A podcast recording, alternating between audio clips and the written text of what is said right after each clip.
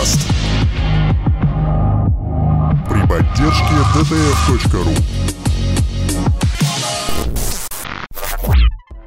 Добрый вечер, дамы и господа. Мы начинаем завтракаст номер... Я каждый раз говорю добрый вечер и каждый раз думаю, ведь люди у нас могут слушать А ты как совершенно разное время. Доброго времени суток. Доброго времени суток, это слишком по-фидошному звучит. если Это, знаешь, что это, я вспомнил сразу мемос про вот этот доброго времени суток, и потом там бесплатный сос.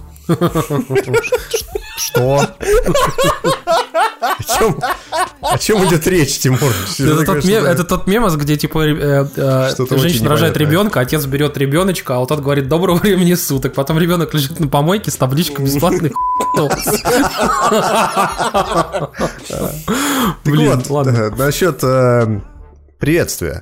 Значит, привет, пацаны и девчонки, буду так говорить теперь. Привет, пацаны и девчонки, мы начинаем запись завтракаст номер 97.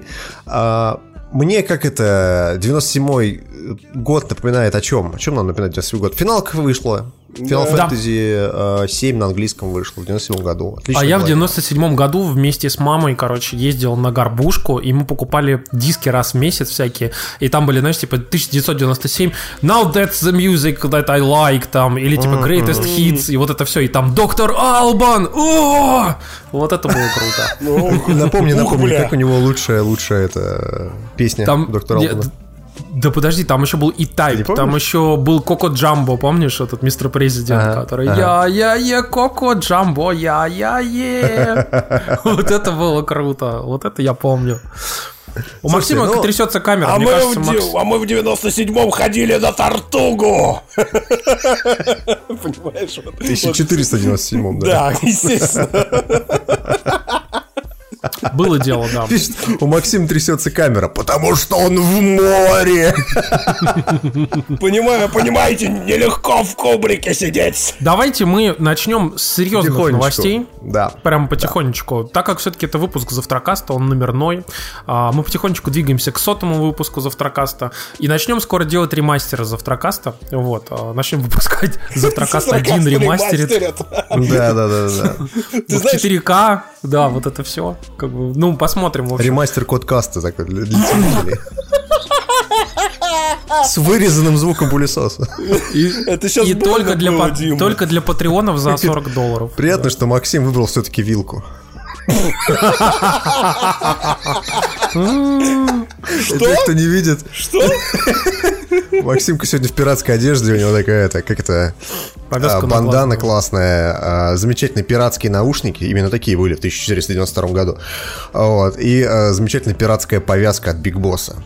Так, пацаны, к вопросу о Завтракаст Definitive Edition. А, В общем-то, тут, э, как вы помните, очень много было слухов, мы уже об этом говорили, по поводу Modern Warfare 2 ремастера. Когда я слушал все эти слухи, я прям потирал свои лапки и думал о том, что ну вот все, наконец-то, hardcore ricochet, э, Headquarters Pro на Расте. 360 120 no на scope. 40. Quickscope, no scope, детские крики. Все такие, ай, fuck your mom. да!» И я прям вот, я, знаете, я прям думал, вот я готов даже за это заплатить, как бы я хочу этого. Это был лучший Modern Warfare, это был лучший Call of Duty. И тут новый слух, короче. В общем, э, я думаю, что Activision тоже понимает, что все хотят именно этого мультиплеера, что все хотят именно эту игру, и что все хотят поиграть именно мультиплеер Modern Warfare 2. И поэтому в ремастере Modern Warfare 2 мультиплеера не будет. Почему? А, Знаешь что? Что? Потому что, Потому что- потому что, Потому что причина? Потому что продавать нужно новые игры, понимаете? И они такие думают, что ну там же надо микротранзакции со. А как ты, ты представляешь, ты продаешь вдруг ремастер Modern Warfare 2, ты же не будешь туда микротранзакции засовывать. Modern Ну, Warfare иначе- 1 это не помешало ремастеру, знаешь, сунуть туда микротранзакции. Подожди, как? Какие там были Там микротранзакции? лутбоксы добавили же в э, ремастерный мультиплеер первой колды. Ну, в общем, я думаю, что их задача все-таки продавать, конечно, новые игры и новые мультиплееры, вот, а тут как бы, ну, опасность, собственно, каннибализации своей собственной аудитории, вот, и, в общем-то, они решили, что не надо, вот, так что никаких нубтюбов, пацаны. А в что такое нубтюб, объясните мне. это, смотри, это гранатомет э, подствольный, который был... Это когда тебя в жопу ебут. Да, это когда тебя в жопу ебут, но вообще это когда- Спасибо, очень наглядно. Я сразу понимаю, о чем идет речь, да. Это, короче, под, под- подствольный подствольник у оружия. Это подствольник, который летит практически по идеальной прямой траектории и тебя ваншотит. Его постоянно юзали нубы еще, начиная с четвертой колды, поэтому его прозвали нубтюбом.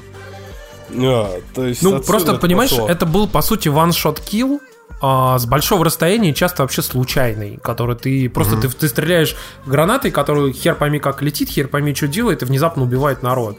Там были даже видосы, когда люди в самом начале игры стреляли вверх в определенную точку нубтюбом, граната летела через всю карту, короче, убивала всю команду. Да, противника. было такое, был, был. Понимаешь, Четвёртой как бы, ну, то есть это, это вообще идиотизм был совершенно. Слушайте, ну получается, что не будет э, теперь мультиплеера, а вопрос, то есть э, с чем это связано? То есть они, видимо, рассчитывают, что в новом Call of Duty народ будет прям упарываться, в новом этом Black Ops, то есть он как бы сам самодостаточный будет такой, да, я так понимаю?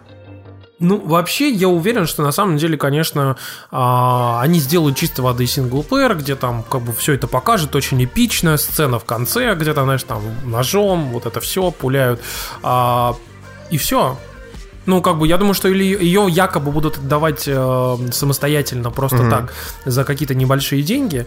А второе, э, ее якобы будут отдавать в довесок еще к Black Ops 4. Вот. Как бы, ну, какой-то супер-пупер эдишену. К другим новостям. Тот Говард тут рассказал, что у Bethesda Game Studios при разработке находятся два проекта. Один Skyrim? на ранней стадии. Это Skyrim, да.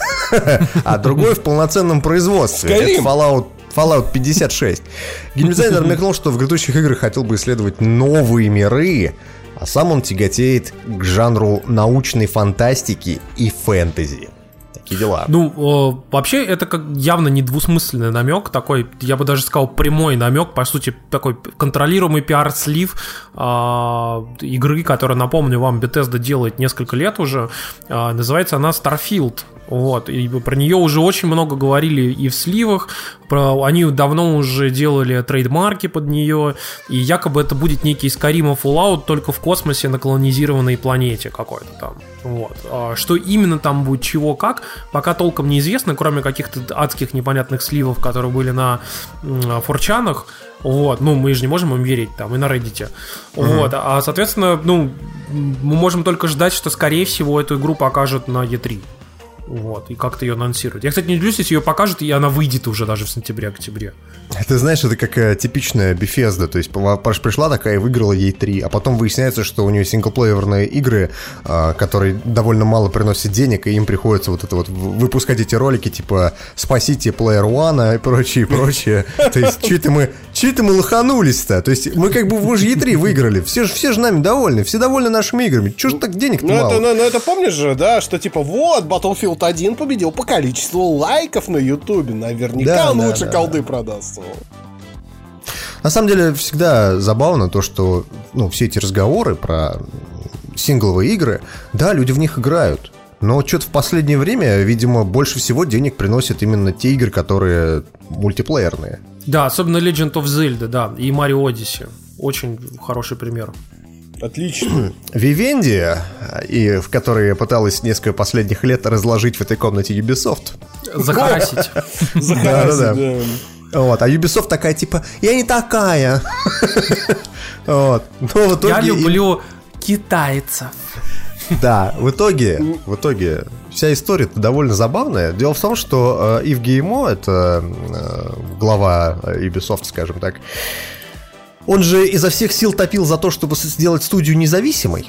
Ну да. То есть мы как, мы как бы не должны зависеть ни от кого, но что-то пошло не так. И вот, по сути, один из э, крупнейших инвесторов э, Ubisoft, это э, компания Vivendi, она купила... Какое там количество было акций для того, чтобы управлять? Процентов 30 где-то примерно, да? 30-35 Да. было, да.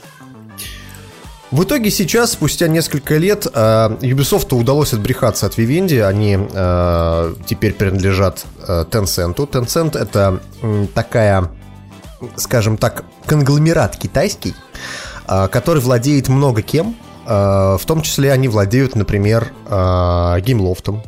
Помните Gameloft? М. Да, да, ну, в общем, Gamel- Gameloft основал брат Ива Гиймо. Понимаешь, то есть там как бы все, все не, не- очень просто.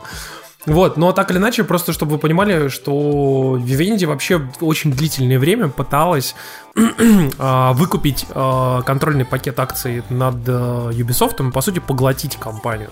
Они очень долгое время пытались это сделать, и Ubisoft все время отбивались. Вот. А тут так получилось, что в итоге э, очень большую часть компании сейчас на данный момент, э, ну, там, так скажем, существенные вложения сделал Tencent.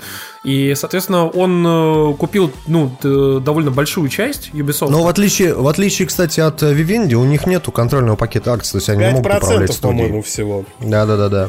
У них, у них минонетарный пакет. Тут еще интересно сказать, что м, конкретно Ubisoft сильно ничего такого не грозит. То есть тут уже начинают по интернету. Китайская угроза. Сейчас, сейчас Ubisoft сразу будет делать Assassin's Creed Sichuan. Вот. На самом деле такого не будет, потому что помимо того, что у Tencent очень много акций во всяких мобильных фирмах, фирмах типа Supercell, они владеют вообще-то 48% Эпика, тех, того самого, и 12% Activision. На секундочку, они в свое время помогли Activision купить э, свои акции все той же Vivendi. Но, понимаешь, здесь э, важно понимать, конечно, ну, такую штуку, что Tencent э, это компания, которая вообще-то, ну, она не про игры. Да. Она там владеет. Это по сути Tencent это такой Mail.ru а, от мира э, вот От от мира китайского мира, да. Это такой вот ки- китайский Mail.ru, который владеет вообще всем, всем, всем, всем, всем, и, соответственно, сейчас еще и в игровой рынок двинул. Чтобы понимали, они владеют QQ и WeChat. Это одна из крупнейших социальных э, сетей, и он, WeChat он же мессенджер Да. в Китае. То есть это, как я не знаю, как владелец... Ну да, по сути, владелец... Как Mail.ru. Очень Да, как похоже на Mail.ru. ВКонтакте такое. Или. ВКонтакте, да. Ну и, в общем-то, соответственно, а, вот э, Tencent просто диверсифицирует свои активы и лезет дальше вот в игры и прочие всякие штуки. Напомню вам, что Mail.ru тоже потихонечку ни шатка, ни валка лезет э, постепенно в игры. У них иногда получается, иногда не очень. Но вообще, по-моему, в этом году у Mail.ru наконец-то выручка а, не в России, а именно заграничная выручка в их игровом подразделении э, превысила, соответственно, российскую выручку. Вот. И, соответственно, ну, у них довольно-таки, как, насколько я понял, дела идут неплохо. И, в общем-то, Mail.ru, Mail.ru можно только пожелать удачи, вот, чтобы они, соответственно, и дальше развивались.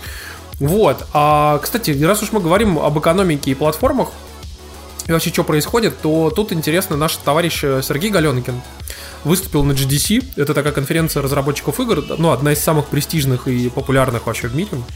Да. Напомню вам, что E3 это такой для консумеров, а GDC это именно для разработчиков. Вот. И Галенкин там рассказал про свой э, сервис Steam Spy в очередной раз и поделился интересной всякой статистикой а, про Steam. Вот. И, так скажем, что самое интересное здесь, а, это сравнение ну, во-первых, можно просто голые данные про Steam, да, рассказать. а, Это как вот мы с Максом тоже сегодня обсуждали. А второе, это сравнить эти данные вообще с какими-то другими платформами. Вот. Например, э, выручка Valve, э, вообще вот площадки в целом, Всей. как таковой, за- Всего пока 2000 гейминга по факту. за 2000 ну, не, ну, подожди, есть же еще Origin М, и Uplay. Есть еще Uplay, и GOG, Да. И еще. Battle.net. и, И Torrents.ru. И. Да-да-да. Ну, на Name Club, там что-то, тапочек нет. Рустор, да. Вот, так, ну, так, ну, ну, в ну. общем-то, конкретно у Больше заработал, наверное, Рустор. да. Нет, Больше всего, конечно, э, Valve сделала за 2017 год. Ну, естественно, как бы. И у них 4,3 миллиарда долларов выручка оказалась. Причем значительную часть этой суммы принесла им, э, соответственно, PUBG, PUBG. PUBG. Вот. И э, PUBG принесла 600 миллионов долларов. Вот. Это выручка конкретной игры в конкретном году, чтобы вы понимали. Что довольно, конечно, впечатляет. Но э, еще больше впечатляет, конечно, количество аккаунтов в Steam. Это 291 миллион. А, напомню вам, что, по-моему, даже в Xbox Live и в PSN, я могу сейчас ошибаться, но, по-моему, там меньше, чем 100 миллионов в каждом. Там по 60, по 70 в каждой сети в среднем. Ну, PSN, я Xbox точно Live. помню, что до 100 миллионов, по-моему, не добили ни в PSN, ни в Xbox Live. Нет, нет, Вот. нет, нет, нет. Причем 63 миллиона аккаунтов создали в 2017 году э, в Steam. Ну, это связано в первую очередь с тем, что Steam наконец-то нормально запустился в Китае, конечно. Вот. А китайцы ломанулись все покупать PUBG. Вот. И, соответственно, конечно, они создали большое количество новых аккаунтов. Вот, и кроме всего прочего, он говорит, что вообще-то ну, в Steam действительно очень много игр.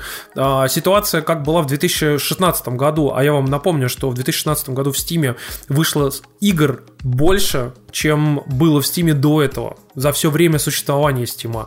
Ситуация примерно повторилась в 2017 году, потому что в общей сложности сейчас в Steam 21 тысяча игр, а в 2017 вышло 7,7 тысяч.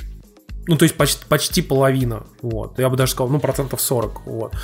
И, ну и о чем при- это должно говорить вот среднестатистическому игроку? Что выходит огромное количество игр. Прям гигантское количество игр. В. Да, прям Ну. вот так, прям супер гигантское количество игр. Но самое главное здесь другое, что эти все игры, они выходят, но не приносят выручки. Потому что основную часть выручки, как сказал Галенкин, приносят игры, которые входят в топ-100. Вот, они, ну, то есть подавляющее количество А вот ты скажи, сколько они принесли, вот чтобы мы на, на консольные цифры наложить смогли. Спроецировать. Ну, смотри, э, вот в топе 100, что интересно, там, по сути, есть две игры, которые стоят на первом и на втором месте, да. На первом месте у нас стоит, соответственно, Battlegrounds, вот, и там 600 миллионов долларов за это выручки получилось. А следующий проект по популярности, это у нас э, Counter-Strike Global Offensive. У него 12,5 миллионов пользователей, и выручка у него 120 миллионов долларов. За Слушай, а 2017 это, год. это не мало разве? Слушай, 12 миллионов пользователей, 100 лямов выручки. Ну, смотри, здесь интересно то, что, например, ты берешь, смотришь на какую-нибудь среднюю консольную игру за 2017 год. Допустим, берем какой-нибудь там Destiny 2 выходит, Мгм. да, и Destiny 2, допустим, э, покупает там 5 миллионов человек. По Достаточно, прайсу, да. по, по среднему full прайсу 60 долларов, допустим. Мы берем, что есть full прайс в некоторых странах больше, чем 60 долларов, и заодно вычитаем комиссию платформодержателя там туда-сюда. Короче, 20%, допустим, берем да. 50 долларов в среднем. То Ну есть и за, за все про все. И мы берем 5, и- э, 5 миллионов долларов, ну, пи- э, 50, 50, 50 долларов на 5 миллионов копий умножаем, получается, допустим, 250 миллионов долларов. То есть только одна единственная Destiny 2, грубо говоря, единственная игра вот из всего вот там огромного массива игр, которая вышла на консоли за последнее время, там, в 2017 году, принесла, э, там, допустим, 250 миллионов долларов. Это уже больше, чем Counter-Strike Global Offensive. Вот, который на втором Но месте. Counter-Strike Global Offensive и не стоит 60 долларов. Как правильно пишут нам на ютубе, Counter-Strike стоит 10 баксов. Ну, Да, что? но понимаешь, проблема в том, что все full прайсовые игры, которые продаются в Steam, не приносят денег. Ну, Ты в имеешь смысле, в виду так, новые так же игры? много, как на консоли, да. Они их мало покупают очень, то есть, то есть там э, количество копий, которые покупают игры, а, допустим, мультиплатформенные в Steam, в основном оно там типа в 2-10 раз меньше, чем на консоли. На. Просто, на мой взгляд, это довольно очевидная вещь. Если ты хоть примерно слушал завтракаст какое-то время подряд назад, ты примерно понимаешь, что есть вот маленький ПКшный рынок, которым интересуются в основном в России да в Германии. Это вот... А, ну еще немного в Британии, хорошо, ладно. Это вот три основных э, ПКшных рынка. Китай, Китай, Дима. Хорошо, пусть будет Китай. Ну, Кроме PUBG там что-нибудь вообще можно купить, я сейчас сомневаюсь. Можно, можно. На самом Ну, деле, нам тут- предположим. ты знаешь, нам тут предположим. правильно пишет э, Барсик, кстати, в э, чате о том, что а, больше, и, и вообще, в принципе, да, да тоже другие пользователи, о том, что большое количество денег, даже, скажем так, большее количество денег в ПК-гейминге приносят э, в основном всякие китайские там ММО, браузерки и прочее. То есть Эти основная деньги нельзя учитывать, нельзя учитывать деньгах. Steam Spy. Вот в чем проблема. Вот, в чем прикол, что когда ты говоришь о ПК-гейминге, у тебя есть вот там, допустим, Steam, у тебя там есть какой-нибудь там, э, ну, одна из самых популярных платформ, есть там Ну да. Battle.net, который теперь Origin. Blizzard.net там, у тебя там есть Origin, у тебя есть вот эта китайская там масса говна, понимаешь? И, соответственно, ты понимаешь, что да, на ПК-гейминге действительно много денег, да, действительно эти деньги там есть, да, действительно они сопоставимы, например, там с рынком консольным и сопоставимы с мобильным рынком. Только вопрос в том, что все эти деньги, как в мобильном рынке, они там во free-to-play ном говне, то же самое, как во, во, во free-to-play ном говне и там всяких ММО подписных, они крутятся на ПК. А вот именно такие же стандартные игры, всякие А, там, инди и прочие вот эта вся история, на ПК приносят меньше денег, чем они приносят на консолях. Ну, это очевидные вещи, но зато, блин, зато дешево. Вот ты, например, купил у нас Far Cry 2, за Far Cry 5, за сколько? А? Неважно. Неважно. Слушайте, заканчивайте скучные темы про Vivendi и про Steam Spy. Давайте поговорим о хорошем, о добром, я бы сказал. О семье, да. О, о о семейных играх, о семейных ценностях. как вы понимаете, мы говорим про Nintendo. Конечно. А, Тут, тут дело в том, что э, у Nintendo впервые продажи в цифре превысили продажи картриджей. Это мы узнали как раз на э, GDC сейчас. Ну тут же все очень просто и довольно хор- хорошая позитивная история. Дело в том, что у Nintendo, видите, third- ну, вот эти third-party игры, естественно, не их личные, а именно third-party. А, причем в первую очередь ин- инди, как бы, во вторую очередь всякие остальные, типа там Думы и так далее. У них э, выручка впервые э, в цифре превысила продажи картриджей. Вот. То есть выручка с, вы- выручка с больш- больше стала, чем выручка с э, соответственно, ну, с физического, с ритейла. И это действительно очень круто, это интересно, и мне только вот э, интересно понять, когда такой же тренд дойдет до самих игр Nintendo, которые люди покупают на картриджах, а потом продают. Мне интересно в, в этом плане, как э, сделали российское, э, э, российское подразделение Nintendo. Они же взяли и сказали, что, чуваки, если вы покупаете игры в сторе, ну, то есть в цифре, по сути, а, вы можете прийти и получить коробку для диска бесплатно вместе с, э, как это, распечатанной бумажкой. Сертификат о покупке. Это просто, это, я не знаю, это маркетинг уровня боженька просто. Это, это из, из серии «Ну купите», примерно такой вот Ну маркетинг. подожди, у тебя, у тебя есть э, игра, допустим, в цифре. Вот у меня есть Mario Odyssey в цифре, да? Ну, И... зачем, просто зачем тебе это И вот как бы, а если бы я был бы дрочером, как бы, да, я бы поставил вот тоже на полочку коробку и такой, типа, Так. да, классно, у меня есть Марио Odyssey. Потому что так-то он у тебя есть где-то там на картридже, ну, в смысле, так вот он у тебя есть где-то на карточке памяти там лежит, и ты, у тебя как будто есть игра, но вроде как ее и нету, да, а так она у тебя как будто стоит на полочке, и ты понимаешь, что нет, все-таки есть у меня эта игра, есть, вот она такой. Ну что ты будешь, вот, то, то есть она у тебя стоит, да, и ты такой, «А, как классно, а, ну да, она в цифре. Да. У меня Skyrim есть Да. цифре на, Да. на, на свече. У тебя Ну, есть Skyrim, классно, тот доволен тобой, да, уже. Но это, знаешь, это, это примерно такой же уровень, э, как если бы взять, вот, вот у меня, вот, например, в Steam 752 игры запихнуто, всякого инди-параша и прочее. И я взял, знаешь, вот коробку и, и из-под DVD-диска выкинул оттуда просто бумажку нахер, на принтере распечатал обложку. Вот у меня есть там это самое Bejeweled 752 в одном. Да, 2018 Bejeweled 4. лучшие игры. И стоит, стоит икеевская полка, знаешь, для этих, для дисков, которые стоят. А, все забито, да-да-да. все забито якобы дисками, а там на самом деле... да.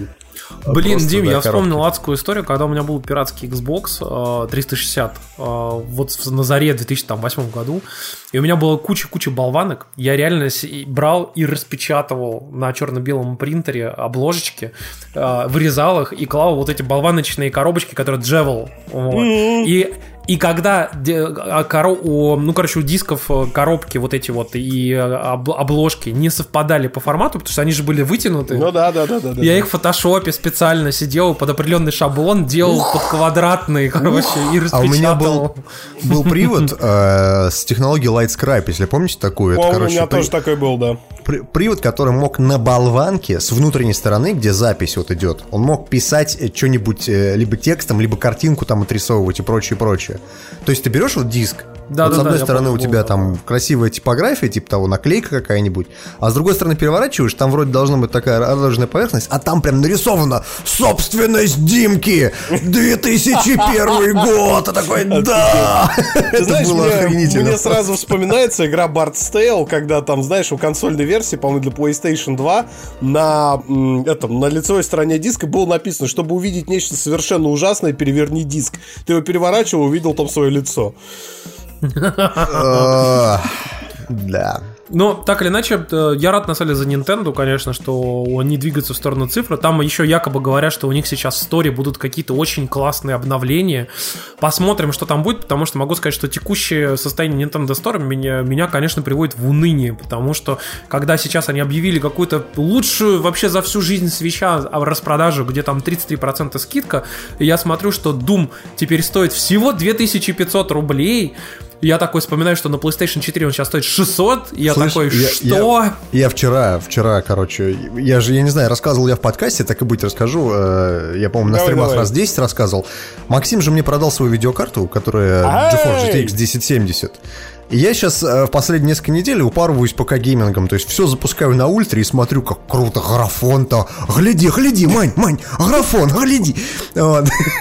И, короче, вчера такой захожу на э, какой-то сайт, который ключи продает для Стима дешевле, чем в Стиме. Плейо, что ли, или как так называется. Вот. Смотрю, там Doom, как раз вот этот вот, э, который новый Doom 2016 года. И он стоит там, знаешь сколько, Тимур? Как ты думаешь? 100 рублей. 100 рублей? 324 рубля. Ну, окей, как бы, понимаешь, и тебе нужна хорошая И видеокарта. Слушай- 2600 на, на, на, на этом. На Ну, Nintendo слушайте, Switch. ребят, но у меня вопрос. А если... ну, Понимаете, вышлет ли мне Nintendo коробку из UR? Да. В коробочке будут, будут зубы твоего врага. Э, А на коробке так будет нарисован арбуз, да. Как правильно пишут там на Твиче, «У, графодрочер.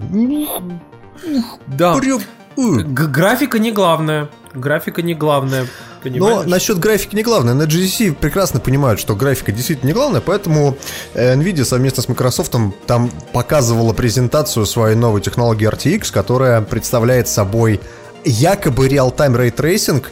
Что такое ray tracing, Макс? Ну, короче говоря, это из серии... Я раз Это пять тебя лет... в жопу е- Это когда тебя в жопу ебут. Ray tracing А. это когда тебя в жопу ебут. Да, Спасибо, но сразу все понятно. Я обожаю вас, пацаны, вы классные. раз в пять лет. На примере Metro Exodus, кстати, показывали. Вот Да, можно да, посмотреть да. на Я стриме, просто если у меня не объясню. лагал, Раз- конечно, видеоролик. Раз в пять лет, короче говоря, э, в общем-то, каждая компания заявляет, что вот real-time овый ray tracing, вот сейчас мы вам покажем. Что такое ray tracing? Это технология, которая как бы воссоздает лучи освещения, э, симулирует, и она позволяет добиваться очень типа достоверных отражений и чуть более естественного света. Но поскольку эта технология даже в пререндере жрет какое-то невероятное количество ресурсов, то есть надо понимать, что даже мультики Pixar не всегда ее используют. Чтобы ты понимал, Максим, у меня сейчас дичайше тормозит видеоролик на ютубе, поэтому эта технология отжирает даже ресурсы моего компьютера сейчас. Видеоролики.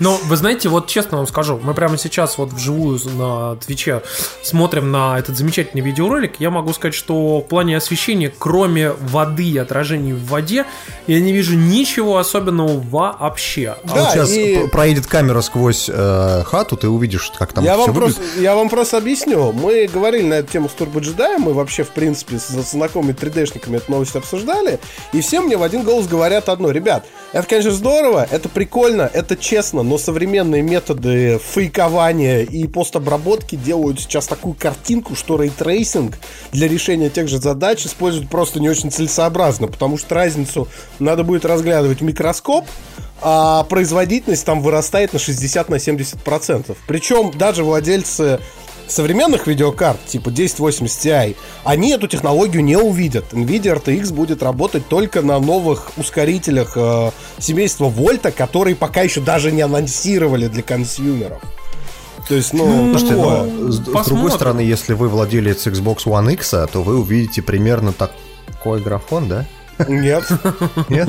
Но нет? там правильно пишут, э, на самом деле, во всяких статьях э, аналитических о том, что подобный графон мы можем ждать где-то на PlayStation 6 примерно.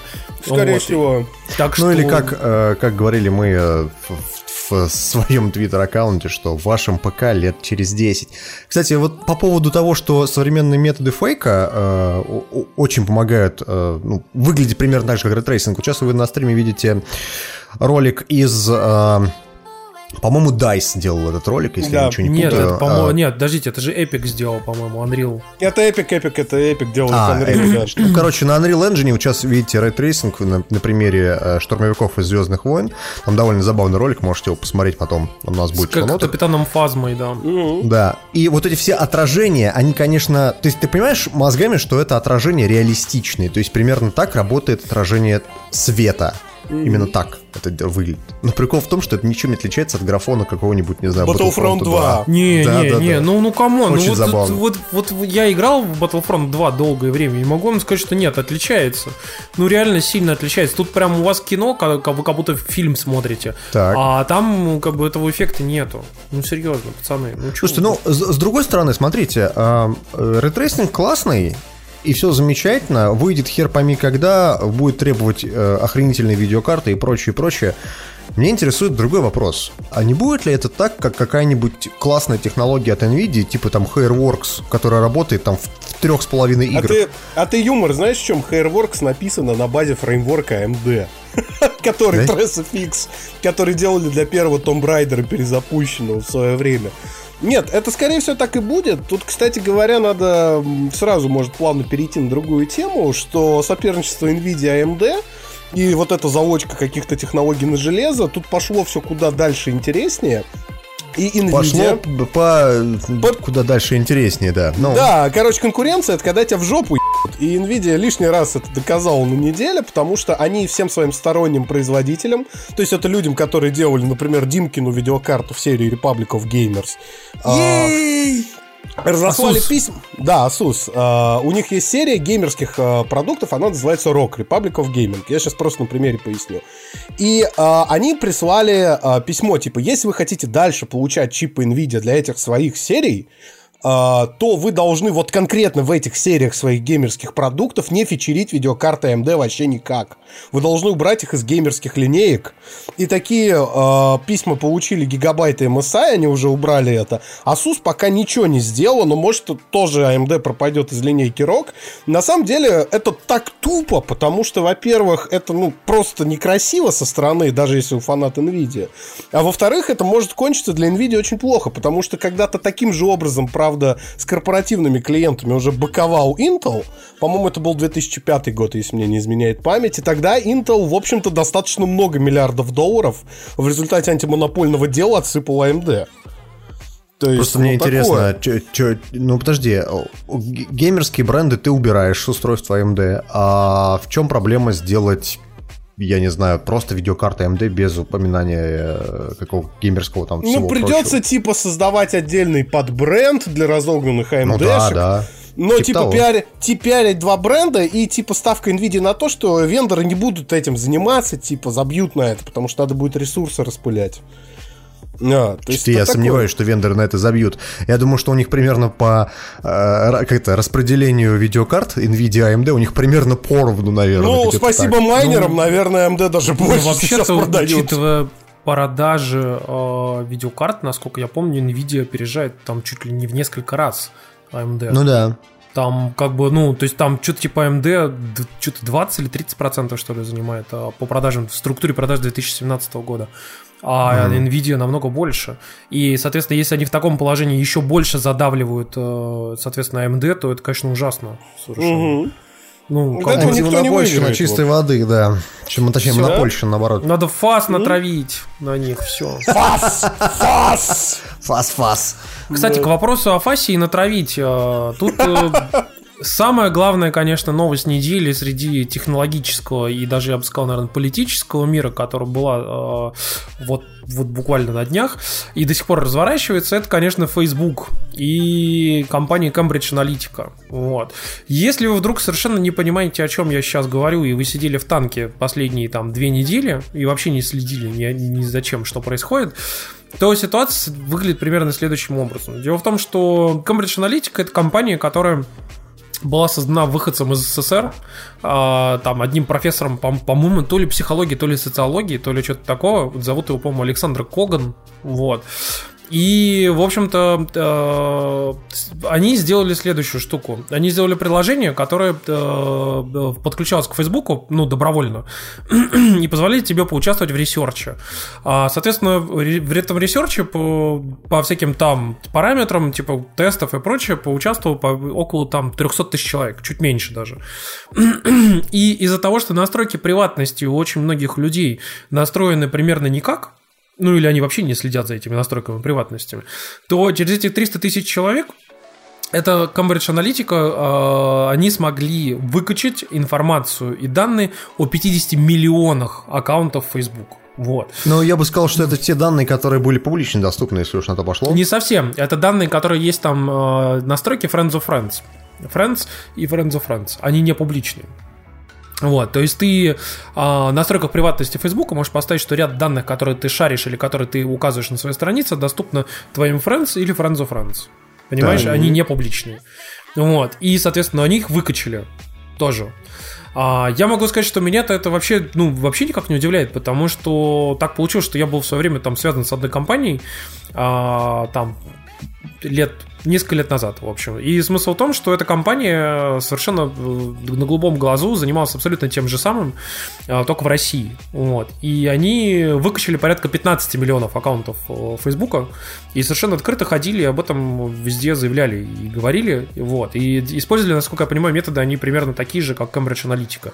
Ну а для чего это было нужно? Ну то есть, ну построил ты там, допустим, социальные графы, какие-то зависимости между людьми, и что, и что, а для чего они это использовали? Смотри, они взяли и, по сути, предлагали свои услуги по специальному таргетированию для реклам, которые основывались не на каких-то, знаешь, э, не на базовых вот этих вот э, настройках, которые дает Facebook тебе настроить просто в рамках там реклам, э, которые в обычном рекламном кабинете, а делать таргетирование и, как бы, соответственно, рассылки таргетированные и прочие такие вещи по неким психоактивным параметрам. То так. есть они вывели целые системы того, кто чего э, делает, кто как следит, зачем, э, соответственно, кто, чего, кто кому чего нравится, не нравится и так далее. Вот. И, соответственно, тут что было интересно. Они, э, по сути, в первую очередь, как бы за что им все предъявляют, они продавали эти данные, продавали этот сервис компании Трампа. Вот, то есть во время выборов Трампа. И, ага. Э, соответственно, кроме этого, они еще прода- продавали эту историю в Англии э, компании, которая была за Брексит, за выход э, э, Британии из э, этого, из Евросоюза. Вот. И тут вопрос в том, что если бы они просто выкупили эти данные, соответственно, и просто их э, имели, да, то это было бы одно. Но так как они их использовали за деньги для того, чтобы влиять на политическую повестку в США и Великобритании, то это вызвало вот такой безумный бугурт. Причем не просто вызвал этот бугурт, а вплоть до того, что чуваков из Cambridge Аналитики в данный момент сейчас э, там половину вообще взяли под арест. У них сейчас были обыски в офисе, и Цукерберга и представители Фейсбука вызвали парламент э, Великобритании Великобритании, вот, и там вообще сейчас э, начинается очень жуткая история совершенно, то есть там сейчас будут вообще по полной программе мочить. Но я вам напоминаю... Я, я так понимаю, что есть какой-то объем данных, да, угу. а, с помощью... А, я так понимаю, что объем данных довольно обезличенный, то есть условно... Наоборот. В смысле? Он, наоборот, наоборот он очень персональный. Он, да? наоборот, он очень персональный, он привязан к конкретным людям. Нет, там же и говорят о том, что он обезличенный. То есть это объем данных, в которых написано, вот, допустим, тебе нужна выборка по белым мужчинам от 22 до 30. Дим, не совсем. Дело в том, что у тебя То есть... То есть там нету ни, ни фамилий, ни адресов почты, ни там всего этого. То есть список максимально обезличен, но при этом он позволяет тебе делать какие-то социальные графы, определенное постраивать какую-то аналитику и прочее. Не прочее. так. А, дело а в как? том, что большая часть компаний, которая берет в такие моменты, говорит о том, что у нас там все очень обезличено, они берут эти данные, очищают и обезличивают. Они их производят специальный процесс для того, угу. чтобы они стали обезличенными. Так. так вот здесь точно такая же история. Это значит, что массив данных, которые у них есть в оригинале, он не обезличенный. Они могут его обезличить для, допустим, продажи там тому же самой компании Трампа. Да, и там сказать, что у нас вот есть такой там масштаб, там такой массив данных, мы можем с ними работать и делать там таргетирование, и вот это все. Короче, они там вообще все обезличены. Но у них-то, у самих, этот массив данных не обезличенный. Там конкретно написано, что Джон Смит, такие-то такие данные, нравится вот это, там живет там-то и то-то, то-то, то-то. Понимаешь? И вчера, и вчера гуглил что-то про анальные вибраторы, да? Вот, тем более, понимаешь? Эх, Джон Смит, мы все про тебя знаем, эх, Джон, эх. Но вообще, вообще так, ну здесь самое главное, как бы, э, история, которая э, укладывается вообще во всю эту тему, что а, у них, во-первых, пиар-провал, потому что вся эта история варилась несколько дней. Цукерберг э, молчал, э, молчал молчали как вообще. партизан, да. Они ему, сидели ему там. Ему звонили, ему звонили с ФСБ, говорили, Максимка, не раскались там. Ну я же Марк, Максим, заткнись. Нет, ты знаешь, ты знаешь, это звучало, наверное, примерно так как-нибудь типа, а можно Цукерберга к телефону? И там звуки ящерицы такие. Можно, что ли, звуки ящерицы потом? А, извините, извините, я просто одевался. Я говорю с вами по телефону, как мои друзья-люди. Я настоящий человек, верьте мне. Ну и что в итоге? Пиар-провал и... Ну, смотри, во-первых, э, пиар-провал.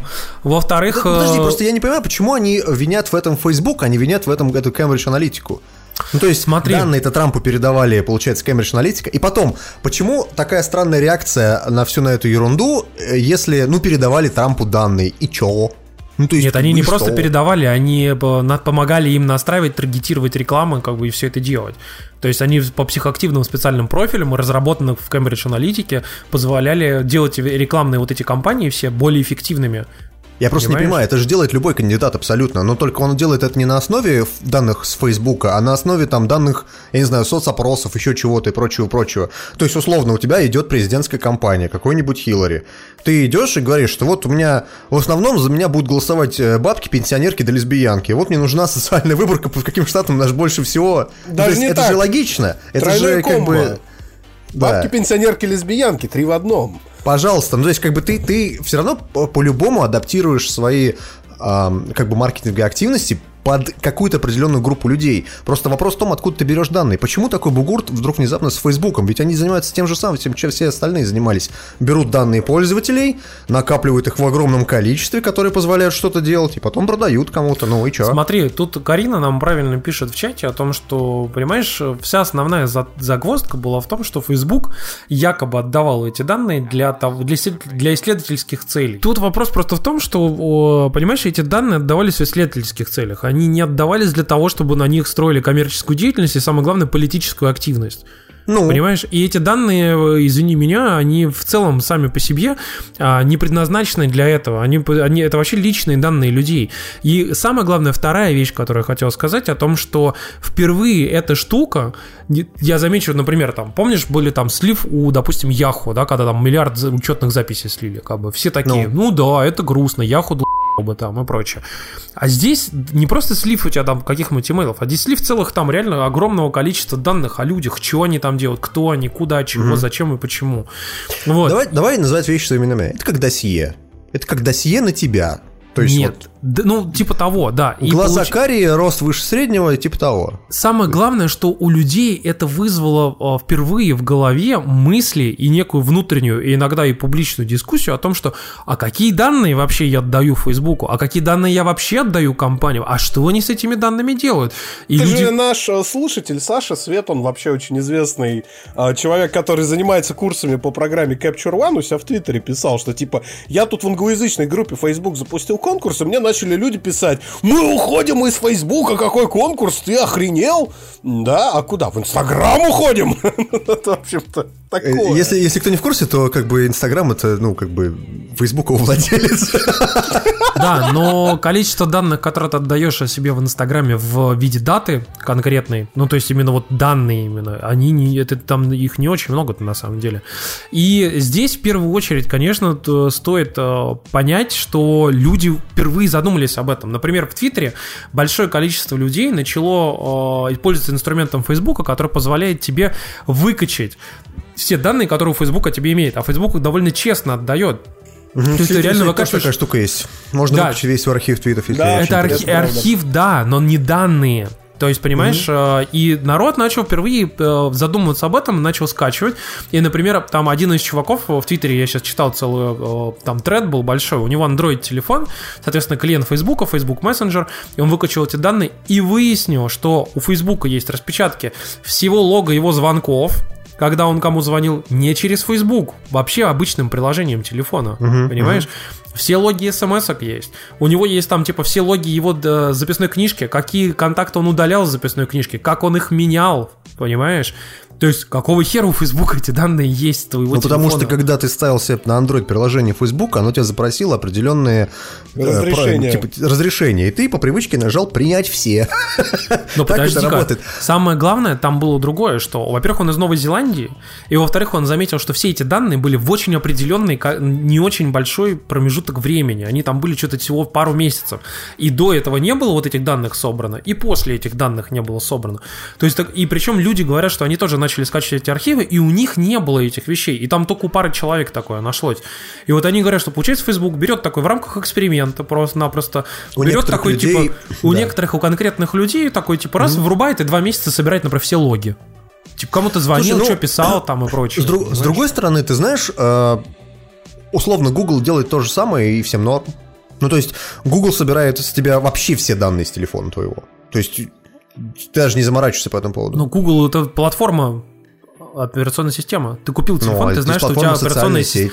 А здесь ты поставил приложение, которое смотрит к тебе не в, сво- не в само себя, а смотрит в остальную часть телефона. Что ты там делаешь? Ну, короче, я, я к чему все это говорил? Я, я к тому, что все эти истории про э, то, что люди торгуют э, со- социальными данными и прочее, прочее, мне такое ощущение, что люди вообще живут в каком-то мире, не знаю, с единорогами. То есть ни- никто не понимает, как, как это работает. Это такая какая-то магия, знаешь, для всех. Но ведь социальные данные, ну, то есть вообще любые данные про пользователей, это хлеб тех людей, которые разрабатывают сервисы. Ну, то есть Яндекс делает так же, Google делает то же самое. Да блин, да, да любой интернет-магазин собирает о тебе данные в куках больше, чем ты можешь себе представить. Ты можешь зайти, не знаю, в, в- в- в Яндекс эту, как это называется, метрику и посмотреть социальный граф, например, слушателей Завтракаста. То есть вот, пожалуйста, какие люди нас слушают, на каком моменте он за- закончил нас слушать, на каком моменте он выключил подкаст и прочее, прочее. Apple же предоставляет нам такие данные. Скажешь, Дим, такого нет? Я могу сказать, что если вдруг, например, вы не знаете, там, лично вы, там, наши слушатели, а, есть очень хорошие плагины, их вообще много разных. Называется Ghostery. Он э, доступен практически для любого э, браузера, вот, в том числе там для Chrome, для э, Safari там, и так далее. Ghostery как от слова Ghost э, призрак, вот, только, ну, там, Ghostery. И э, он позволяет вам, во-первых, посмотреть, э, на каком сайте какие трекеры вас трекают, вот. А во-вторых, отключить их, заблокировать. И, соответственно, вы будете заходить на сайт, он просто не будет отрабатывать скрипты этих трекеров, э, ну, то есть запрещать им отрабатываться, Ну да, да, и вас, соответственно, не будут трекать. Но, и что интересно, а, из-за этого некоторые сайты начинают конфликтовать с твоим браузером. Например, у тебя там стоит а, заблокированные различные рекламные сети, и а, тебе сайт берет, говорит, у тебя включен adblocker, а ты говоришь, да не, ни хера никаких отблокеров нету. Он такой, нет, ты вот ты не позволяешь трекать себя там десятью различными трекерами, да, и поэтому вот мы тебе не, статью не дадим почитать там. Или не запустим видеоплеер тебе, например. Ты понимаешь, или еще была история, про которую, кстати, почему-то все забыли, и никто не любит вспоминать, а я помню, я ее читал, наверное, года два или три назад, поправьте меня там в комментариях. Яндекс попался на горячем таким же образом. Было, есть такое приложение, кстати, весьма полезное для приезжих, называется Яндекс Метро. И в определенный момент, я это сам заметил, у меня тогда был Sony Xperia Z, самый первый, и он на- начинал жрать оно адски батарею совершенно. Никто не понимал вообще, что происходит. А оказывалось, что в рандомный момент это приложение могло, могло врубить диктофон, записать происходящее, отправить на удаленный сервер, вообще абсолютно без твоего ведома. И Яндекс такие, ой, ой, это получил случайно, пацаны, сорян. Вот, после поста на Хабре очень большого, но собирало оно так полгодика, ваши данные. Так что, ну такое. Э, Я тут еще склонен полагать, что все эти вот сборы данных и прочее, прочее, пацаны, э, вы просто поймите, что когда вы что-то пишете где-то в интернете или вообще, в принципе, с мобильного приложения еще какие-то данные пишете, где-то регистрируетесь и прочее, всегда понимайте, что эта хрень попадает к третьим лицам. Ну, то есть, условно, ты доверяешь там Фейсбуку, доверяешь Гуглу, пока, как это, гром не грянет, мужик не перекрестится. Кто знал, что с Да-да-да. Фейсбуком такая херня происходит? И как правильно нам пишут, тут же э, фишка-то в том, не в том, что Facebook собирал данные, и даже не в том, что он их продавал, а в том, что они сначала написали, что мы эти данные даем только для исследований. Только для исследований. А и, и, три- и, это все третьи лица сделали, это не мы. Это не мы, не мы, не мы. В итоге сейчас из-за этого массового бугурта акции Фейсбука упали что-то там на 50 миллиардов долларов.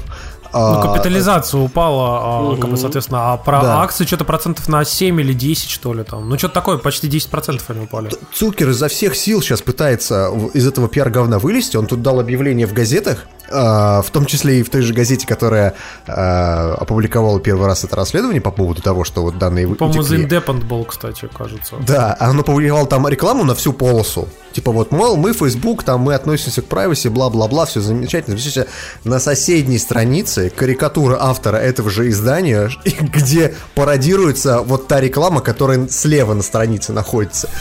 То есть народ там просто, просто в отказ Угорает. пошел от Фейсбука, да, просто угорает. То, что, то есть, типа, чувак, хватит нам все, до свидания, Фейсбук. Ну вот вы знаете, И кстати, интересно... Мне понравился, э, мне понравился комментарий, что типа, пацаны, мы же в свое время отказались как-то от MySpace. Откажемся от Фейсбука. Май чего? Да, да, да. Слушай, но при этом, ты знаешь, э, могу сказать, что вот на фоне вот этой всей истории, типа, давайте там удалим Facebook и прочее-прочее, я, например, для себя сделал, э, ну, там, скажем, решение, которое принял еще по месяца три или четыре назад я удалил, во-первых, с телефона коли- клиента Фейсбука, вот, и могу сказать, что я захожу в Facebook сейчас только по работе, а, и, соответственно, ну, там, потому что у меня работа подразумевает там, э, там менеджмент объявлений там и прочих вот таких вещей. И, соответственно, э, еще занимаюсь как раз-таки тем, что там завтракас что-то пощу. Я перестал смотреть уведомления, я перестал смотреть сообщения, я вообще перестал им пользоваться в принципе. Но самое главное другое, что я подумал, так, а вот если я сейчас вообще удалю, ну там окей, с работы будет сложно и так далее. Потом я понял, что у меня же огромное количество аккаунтов в интернете завязано на авторизацию через Facebook. И Я такой, Ой. блин, Черт, нужно пойти, короче, их переделать, все эти аккаунты. И я сейчас хочу как раз сесть там в какой-то день и разобраться, во-первых, со всеми приложениями, которые там, типа, у меня вообще как-то авторизованы в Фейсбуке. А во-вторых, посмотреть, какие сайты авторизованы. И чтобы пойти на них и создать аккаунты, чтобы отвязать их от Фейсбука. Слушайте, Понимаешь? ну заканчивая э, всю эту историю с Фейсбуком, я скажу от себя, я не пользуюсь Фейсбуком, не пользуюсь ВКонтактом. У меня там есть пара виртуалов, которыми я время от времени захожу позырить что-нибудь закрытое. Но, в принципе, я просто не пользуюсь этими соцсетями. Я считаю, что соцсети нахер не нужны в современном мире.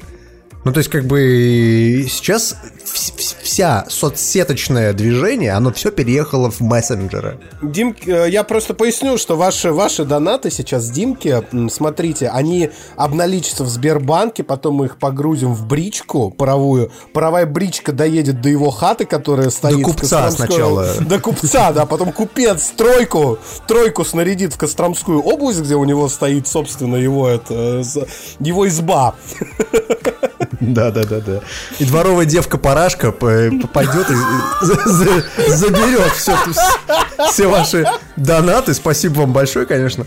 Да, но э, ты, ты знаешь, иногда хочется вот действительно уйти от этой всей цивилизации, потому что, ну, Серьезно, либо ты принимаешь правила игры, либо ты говоришь, что да, господи, забирайте все мои данные, да мне срать вообще, по что вы, что... Господи, вы узнали о том, что я люблю анальные вибраторы? Класс! Рекомендуйте хорошие. Ну, то есть как-то как так к этому надо относиться. То есть не, не пытаться делать из этого э, какую-то прям драму, как это сейчас происходит на Западе. Я просто этого не понимаю, наверное, физически. Но, заканчивая разговор про Facebook, у Facebook же есть и хорошие новости, пацаны. Они анонсировали то, что э, теперь можно ливстримить игры с ПК прям в Facebook. Прям. Тут, знаешь, тут нужен доктор Франсворт, который говорит «Good news, everyone!» Слушайте, ну это же Хорошие новости, Ереван, крутая да. история. Это же крутая история. То, ну, а, смотрите, во-первых, Facebook одним из последних прибежал на а, вообще на рынок игровых стримингов.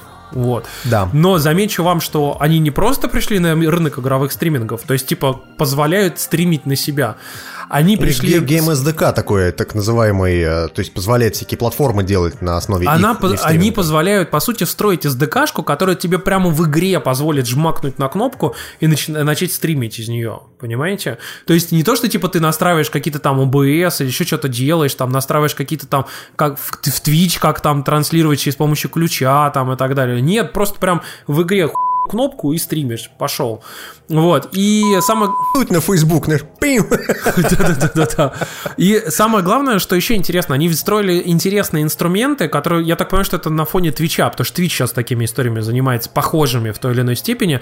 Они позволяют, например, дать разработчикам такой инструмент, который будет на все стримы с твоей игрой а, показывать какое-нибудь сообщение. Например, в том числе рекламное сообщение, рекламную ссылку, или делать какие-то триггерные действия. Например, типа зайди на наш стрим, там перейди по ссылке, получишь какой-нибудь лут в игре внутри. И все это типа делается через вот этот стриминг, прямо вот в окошке Фейсбука. Вот. И довольно интересная история. Она, она похожа на Twitch, где тоже сейчас дают всякие награды там за то, что ты что-то где-то посмотрел, что-то сделал. И похожая история, кстати, сейчас делает в миксере а, Microsoft. Они сейчас недавно делали стрим по Sea of Thieves, в котором, типа, если ты на него зашел, то тебе за это где-то в Sea внутри дают там какой-то там пистолет. Какую-то игровую награду, да, что-то такое. Да. И это на самом деле за этим, э, ну, как бы, это хорошая история. Как бы, я думаю, что она будет очень сильно драйвить вообще все эти трансляции. Я думаю, для разработчиков э, идеальным вариантом было встраивать их все. То есть ты встраиваешь и Facebook SDK, и там условно Twitch SDK, и э, какой-нибудь, я не знаю, Ustream.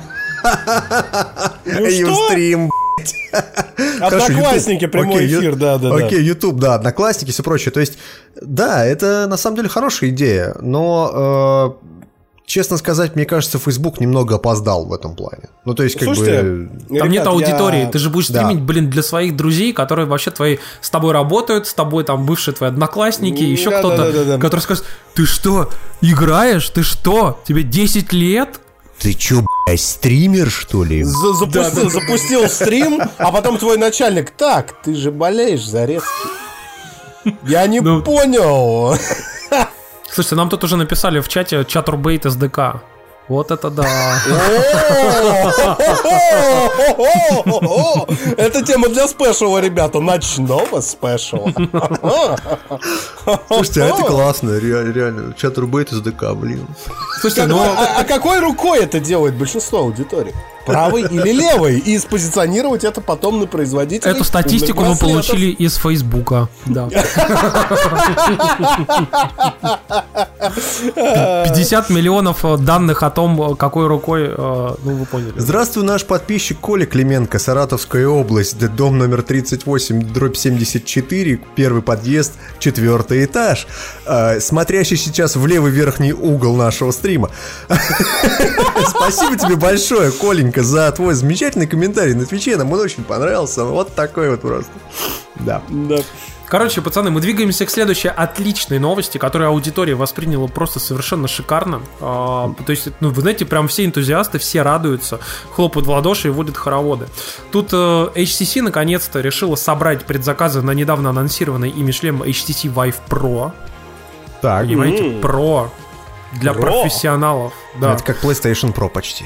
Да, Да. они объявили э, совершенно шикарную цену, которую всем очень понравилась и все очень оценили. Ее 799 долларов стоит шлем. Вау. При этом Сколько? оригинал... 800 799, да, да. 800 баксов. А Да. что у него там крутого? Ну, смотри, во-первых, у него классный новый э, экран. У него, во-первых, OLED. Понимаешь? OLED, OLED. Вот. А во-вторых, у него классное Во-первых, у разрешение. него Олег. А моему шлему похрен, как его зовут. Он даже на Олега откликается. В общем-то, на Олега откликается лучше, наверное, он Олег, да? Ну, вообще, у него самое главное, конечно, плюс это разрешение 2880 на 1600. Вот. Причем э, я не уверен, что это на оба глаза такое разрешение. Я так понимаю, что это разделенное. То есть, соответственно, на один глаз 1440 на 1600 и второй 1440 на 1600.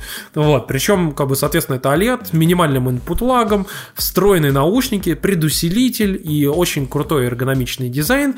Аудитория очень оценила. Под их трейлером вот этого замечательного э, шлема на Ютубе огромное количество позитивных отзывов, типа «Вы чё, охуели, пи***сы?» И э, примерно на уровне типа «Сами покупайте свое говно, ебучее». Вот. Мне нравится, да, действительно, с- с- 181 лайк, 1,4 тысячи дизлайков, ну, то есть, как бы, это, знаешь, это на, на, на Steam обычно пишут overwhelmingly есть, Примерно такие отзывы, да. А знаете, кстати, откуда они берутся? Все тут говорят про цену. На самом деле, самая большая проблема нового шлема, и э, я это обсуждал с людьми, которые, в общем-то, занимаются даже разработкой игр под аркады и прочее, это разрешение экрана, потому что в 60 FPS запускать код, который не выглядит как игра, для PlayStation 2 в таком разрешении сейчас не умеет толком ни одно железо. Ну, будет это тебе самая игры для большая PlayStation 2, проблема. в чем, Ну, в чем большая подожди, проблема? если ты профессионал, то у тебя есть точно э, три карты Titan V, которые соединены в слив. Но ты же, но ты же понимаешь, что SLI имеет тоже свои очень большие негативные минусы, например, для VR. Подожди, я ничего не знаю. Мне вот люди говорят, что все что угодно в 8К э, 120 FPS идет. Мне Вообще. люди говорят, что вот покупай шлем за 800 долларов, он практически ничем не отличается от предыдущего, только у него чуть получше разрешение и встроенные наушники с усилителем, Ага. что довольно... э, Но тем не менее... э, И вот я 800 долларов, сейчас будет классно, а в итоге получается, что классно не будет. Будет, ну, как бы... Ну так. так, ну так. Это, знаете, это как кандидат от партии «Неуверенная Россия». Будет классно, ну, ну как классно, ну так, не то что, ну нормально будет, в общем, да. Слушайте, нам тут уже все уже пишут в чате, что у меня, а у меня э, дома телевизор LG Олег 55 дюймов. Все, короче, эти пацаны, теперь это приклеится, как, как, как Мойре в Overwatch приклеилась Мымра. Вот. Поэтому все, пацаны. У меня тоже на Вите был Олег, вот, поэтому... ну. Говоря, кстати, про, про приклеивание, тут Ну, на. Вите был Олег, это что-то из разряда, я не знаю. Это Какого, какого странного порно, когда Витя, Витя и Олег, да. Ой, подожди, Вот вот... знаешь, э, как группа диско провокация поэта. Витя и Олег. Витя и Олег. Подожди-ка, ну у тебя же есть iPhone 10, он тоже с Олегом, поэтому как бы? У Олега Везде- 55 дюймов. У Да. Олега 55 дюймов. блядь.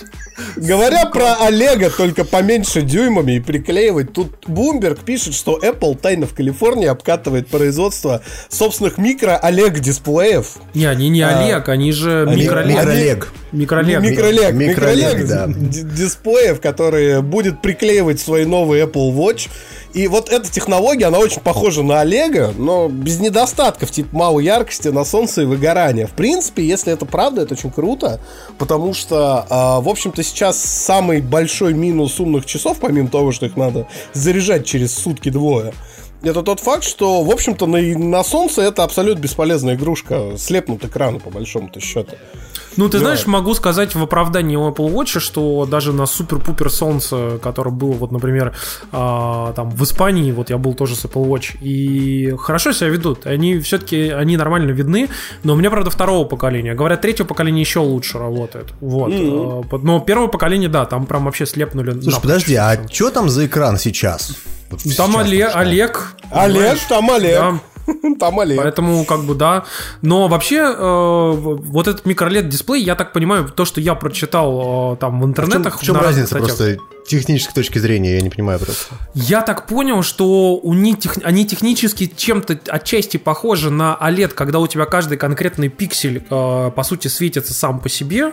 Вот, но только это не органические вот эти вот какие-то там штуки, типа, да, люминесцентные, как это делается в OLED, а как бы какая-то совершенно другая технология, вот, но там, типа, суть примерно такая же, то есть тоже светится каждый пиксель. Соответственно, грубо говоря, ты, например, на черном, когда у тебя черный пиксель, ты можешь просто не включать его, и он у тебя просто не светится, поэтому у тебя идеальный черный цвет. А знаешь, почему у тебя черный пиксель не включается? Потому что у него работы нет. Елки-палки, Макс, это было просто многослойно, на много уровней и просто неправильно сейчас. У нас еще будет в некоторых других темах далее по курсу, я чую.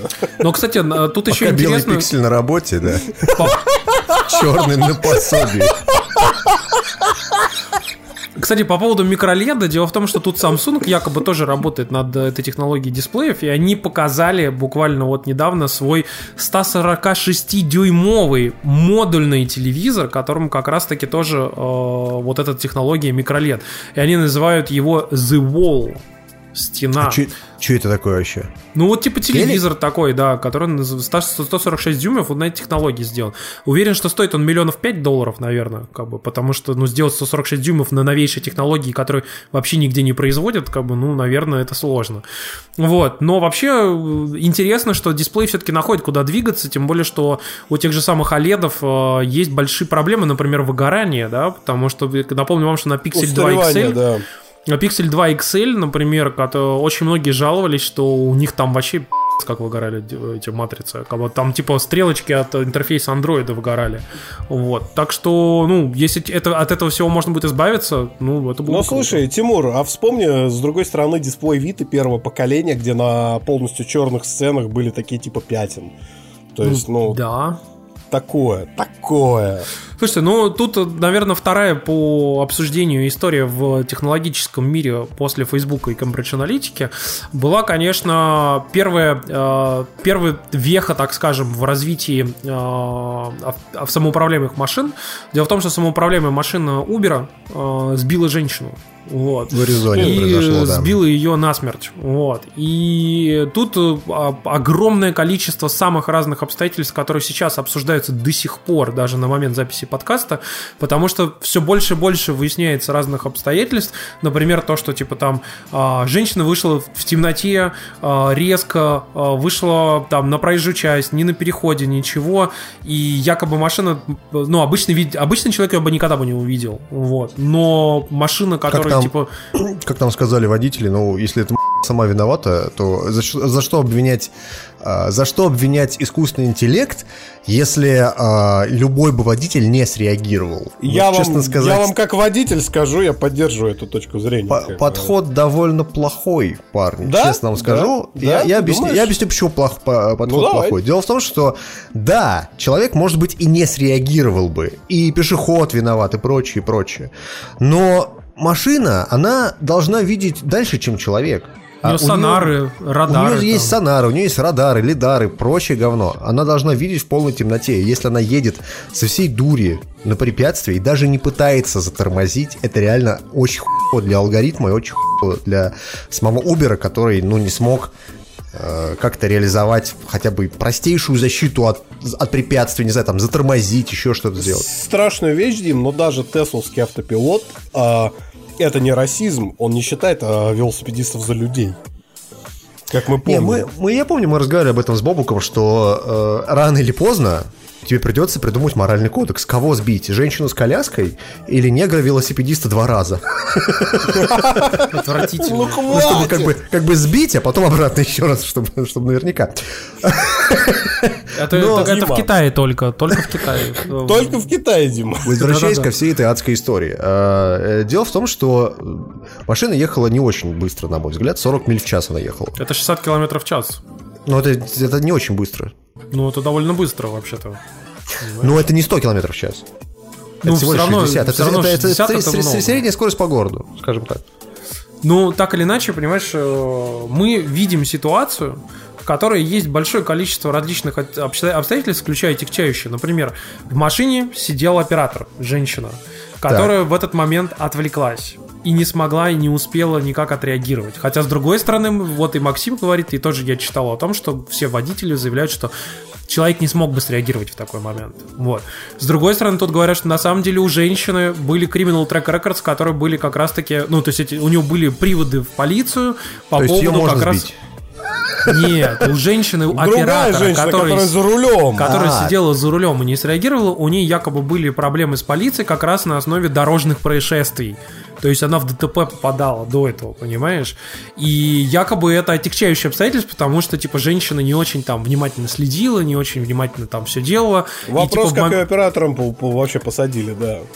Вот, и ее посадили оператором, а она, типа, не, не успела среагировать там, не Вид- успела там виден ролик сделать. на, на стриме сейчас, как она сидит и пя- пялится то ли в телефон, то ли, ну, я не знаю. на Она, возможно, в смотрела. дашборд, потому что у этих машин, у них там стоят на дашборде компьютеры, которые пообсчитывают, показывают телеметрию тебе, понимаешь? Возможно, она смотрела туда. И, ну, смысл в том, что там действительно большое количество разных обстоятельств. Вот. И здесь еще все это дело осложняется тем, что, в принципе, доверие к машинам самоуправляемым, и так у нее очень маленький кредит доверия сейчас. И он, соответственно, пошатнулся. Напомню вам, что вообще в, в- в США, например, сейчас довольно большое количество машин а, самоуправляемых у разных компаний, которые тестируют, соответственно, эти все самые автопилоты. И что самое интересное, самая компания большая, в смысле, самый большой парк, флот самоуправляемых машин в США на данный момент, знаете, какой компании? Ну, У Apple. Ох У. Apple сейчас самый большой парк самоуправляемых машин, 45 штук уже. Вот, причем они все гоняют там по Калифорнии. В основном это э, машины Lexus RX э, 450H, которые типа, гибридные. Вот, и они их, соответственно, обкатывают. Никто до сих пор не знает, что это за машина, для чего эти машины, почему. Проект Титан якобы закрыли, который была, авто- помните, машина от Apple, который... я ну, помню, её- что мы об этом даже в подкасте разговаривали. да, его якобы, якобы закрыли этот проект. Почему Так. они используют эти самоуправляемые машины? Почему они их тестируют и так далее? Вот. У Тесла есть 39 лицензий на машины, но за 2017 год эти 39 машин накатали 0 миль. Да? То есть они получили лицензии, но не ездили. И Tesla это объясняет тем, что они типа вместо того, чтобы типа кататься по городу, Tesla тестирует свои тачки, внимание, да, классно, на различных симуляциях в лабораториях и на тестовых треках. Вот, ну, то есть там типа вне города тестируют. Вот, а, соответственно, на публичных дорогах они собирают э, данные э, со своих Тесл, со своих машин. То есть они, соответственно, из, из них собирают данные, как бы и анализируют эти все модели, и типа, но пока еще не хотят тестировать автопилот просто в городе. Вот что интересно. Вот. И э, вообще, конечно, печально, что у Uber сложилась такая ситуация. И народ же, вы же знаете, когда, типа, там э, в день, там, типа, в США там несколько тысяч человек умирает в ДТП, которые там по вине людей, но стоило там за все время существования Uber одному человеку погибнуть, как сейчас будут просто его мочить типа, и там запретят. Слушай, ну это, это правильный подход. Это правильный подход, потому что эти технологии, они призваны упростить нам жизнь и э, отказаться от, там, я не знаю, аварий, по- попытаться сделать так, чтобы не было такой ерунды. Но все, на мой взгляд, все это настолько далеко, далекое будущее. Вот когда все машины будут самоуправляемые, и, и когда и светофоры будут синхронизированы с этими машинами, и когда все будут двигаться, вот знаешь, как это, по определенной траектории, что называется, только в точными заверенными движениями, вот тогда может быть, может быть, тогда не будет аварий. Оно, как правильно пишут у нас э, в комментариях на Твиче, э, как может двигаться пешеход э, по правилам ПДД на дороге? Как угодно.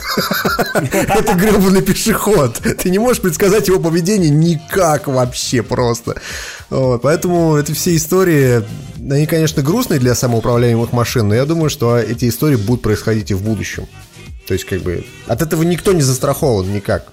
Ну, это, конечно, грустненько, потому что, если честно, э, хочется уже вот этого будущего, когда все будут машины самоуправляемые. Напомню, что, мы что Яндекс в Москве тестирует самоуправляемые такси сейчас на базе Приуса. Вот. И вообще, конечно, я бы вот хотел бы, чтобы машины ездили, желательно все самоуправляемые были, чтобы больше водителей не осталось, чтобы вот эта защита от дурака работала просто вот система. Ты Понимаешь? можешь сделать э, защиту от дурака, но не от изобретательного, Тимур, понимаешь? Потому что, ну, условно, едет у тебя все машины самоуправляемые, да, все светофоры управляются там э, автоматически, все прочее, прочее. Какой-то мудак взял велосипед и перешел дорогу, просто потому что ему, блядь, Все захотелось. затормозили и ждут. Кто-то бросился под колеса специально, вот, вот стоял, просто бросился под колеса, потому что ему хочется. А машина должна резко затормозить, никак. как, как, это, как вольвовские вот эти грузовики, знаешь, там типа, прям как Не, вкопанные. она должна, она должна, должна как в ночном дозоре, знаешь, так и перелететь, да, через пешехода. Это будет идеальный вариант, конечно. Или просто взлететь, как Делориан в будущее. Да, да, да, да, да. Вот. Но, э, слушайте, вся эта история, конечно, очень грустная для самоуправляемых машин, но она закономерна, на мой взгляд. То есть это та история, которая рано или поздно могла бы произойти. Слушайте, давайте перейдем от этой новости, да, к нашим Более позитивным вещам. Впечатлением, да. Позитивнейшие впечатления Не, щас. просто. позитивным. Позитивным? Позитивным. Да, Позитивным? серьезно. Мы хотим, в первую очередь, конечно же, поговорить, пацаны, про Sea of Thieves. Вот. А, Мы поиграли в Sea of Thieves. Мы поиграли в кучу бет Sea of Thieves, а потом поиграли в релиз. Я сейчас вот на стриме вам покажу, сколько сейчас средняя оценка Sea of Thieves э, На среди Open критиков. критике. 64 из 100.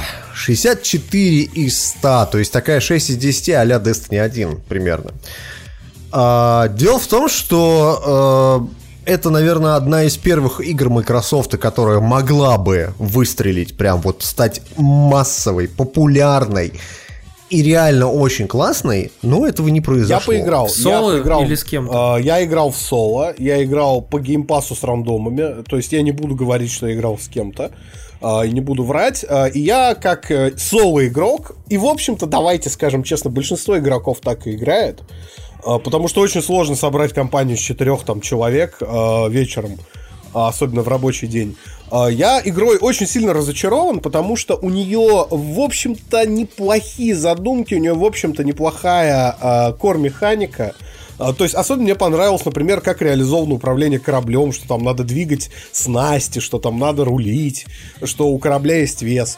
Но при всем при этом в игре ну, буквально нечем заняться. Даже если ты преодолеешь гриферство, даже если ты преодолеешь тупость рандомов, даже если ты преодолеешь все те препятствия, которые игра тебе как соло-игроку ставит, в ней просто нечего делать. То есть... а, Образно выражаясь, ты играешь, ты получаешь две вариации одного и того же квеста. Раскопай сундук, принеси свинку. Ты э, большую часть времени занимаешься тем, что просто бегаешь по острову. И самое главное, что когда ты начинаешь сражаться, ты обнаруживаешь две очень приятных вещи. Во-первых, ну, мы тогда это списывали на бету и на альфу, что в игре оказывается один тип противника, это скелеты разных цветов. Ну, еще есть второй противник, это щупальца Кракена, который сейчас на стриме, но он А встречается и очень-очень редко. змеи. Еще Ну да, змеи. Ну, змеи это как мины, скорее, на самом деле. Я бы их с противниками не считал. Ну да. Вот. А вторая э, вещь, которая меня на самом деле удивила сильнее всего, в игре в принципе отсутствует эндгейм контент как таковой. Там есть форты, которые можно зачищать, но нет, нет данженов, нет рейдов, нет какого-то аналога страйков. То есть, ну вот вас четверо, и вы ходите как идиоты, носите свиней и таскаете сундуки. Это очень весело на самом деле делать. Ну, то есть, да- давайте говорить честно, игра веселая. Если, Да, играть она веселая. в- если играешь в нее в четвером, она реально веселая, она, на мой взгляд, забавная. Ну, то есть, проблема только в том, что я, например, игру получил бесплатно, потому что оформил, э, как он называется, господи, Тряпку и- Game Pass. Xbox Game Pass на 14 дней, э, поэтому я поиграл в игру бесплатно. Меня хватило на неделю, ну, то есть, как бы, по, по сути, я потратил на игру 0 рублей, да. А мои друзья, они купили ее за 4000 рублей каждый. И такие...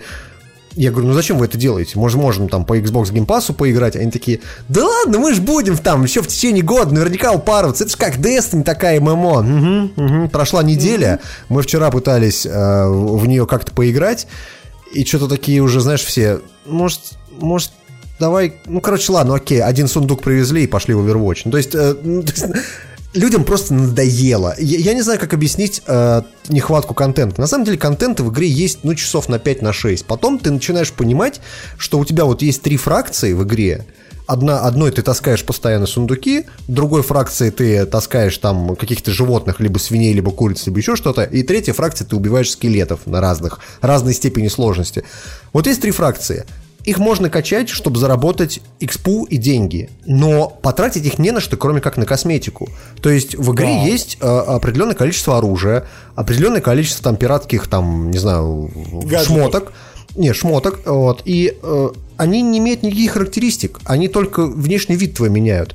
То есть э, сабля, которая э, там об- об- обыкновенно, которая тебе дается на старте, и условно золотая сабля, которая стоит там кучу денег, они дамажат абсолютно одинаково. То есть э, весь смысл того, чтобы таскать сундуки, сундуки и вообще, в принципе, зарабатывать экспу, в том, чтобы таскать сундуки и зарабатывать экспу. То есть это масло масляное получается, тебе это нахер не нужно. Нет никакого прогресса, ничего. И на, на пятый, э, там, не знаю, час или шестой час ты просто понимаешь, что ты занимаешься бессмысленным абсолютно делом. И это просто скучно. В этом большая проблема. И э, мне очень нравится, как э, подходят наши классические игражуры, которые топят за, А, любую- за любую да. хуйню в течение недели. Э, а, так это, игра года недели, помните, да, это выражение? А, Мне нравится, как они говорят, что не, ну пока вы там типа пытаетесь там э, посмотреть, какое количество контента в игре, нам на самом деле весело и фаново.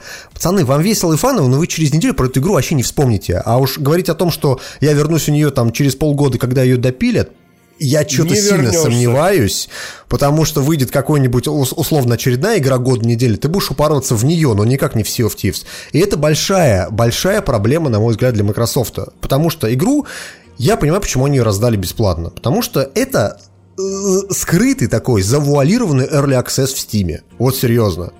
Никакой разницы нет. То есть есть... Мы, мы вот играли недавно в игру, которая про... э, как она называется? Deep Rock Galactic. Про э, этих самых э, гномов, которые там в космосе бурят астероиды. Игра классная, она в Early Access, в ней ни хера нету. В ней классная кор-механика, то есть ты гномами там пилишь, э, условно, про- проход, где-то добываешь золото, возвращаешься обратно на свой космический корабль, и на тебя нападают время от времени монстры. Все, механики нет. В итоге мы игру рефанднули все, кто в нее играл, потому что, ну, сейчас в игру играть бесполезно. Она тебе э, фановая только там, ну, не знаю, на 2-3 часа. Вот мне Sea of Thieves реально напоминает Early Access. потому что в ней есть какая-то определенная кор-механика, в ней есть все, все, что вам нравится э, в таких играх, но в ней нету даже каких-то планов по наличию контента. То есть Rare никогда в жизни не заявляла, что вот мы будем там добавлять там в- через месяц у нас появится там это, через там два месяца у нас появится это. Ну, хотя бы план на DLC, как в Хотя, Destiny, да? хотя бы это было, да, уже можно было бы говорить о том, что да, игра там развивается и прочее, прочее. Сейчас очень интересная ин- ситуация выяснилась на Reddit, на официальном Reddit Sea of Thieves. А, э, чувак написал, что типа вот я поиграл в игру там чуть не 6 часов, да, все весело, фаново, но что-то мне кажется контента больно мало по сравнению с бетами, потому что мне кажется, что мы все вот все, что происходило в игре, видели в бетах. И эм, ему ответил, кто он там? э, Роб Бэддл это, это один из дизайнеров, причем моделеров.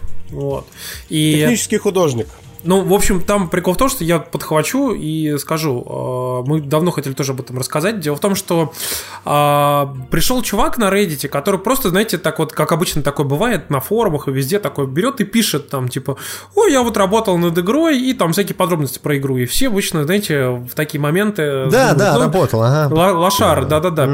Тут давай, короче. А на самом деле, э, чувак оказался настоящим, он действительно работал над игрой, он предоставил там подробности и свои а, портфолио, и по- прислал различные верификационные истории, там, типа, модераторам с Subreddit. И действительно, чувак, который работал над игрой в течение двух лет. Вот. И он рассказал о том, что Ну вот на, на его ArtStation есть э, различные модельки, которые он лепил для этой игры. Причем он пишет Показывает. везде там типа undisclosed project, то есть типа проект, о котором типа, ну то есть типа неизвестный проект некий, хотя мы-то видим и понимаем, что это Sea of Thieves. Ну да, Вот. ну да. И прикол в чем, что он рассказал, что оказывается э, вообще в целом в команде очень-очень-очень сильно сфокусировались на деталях.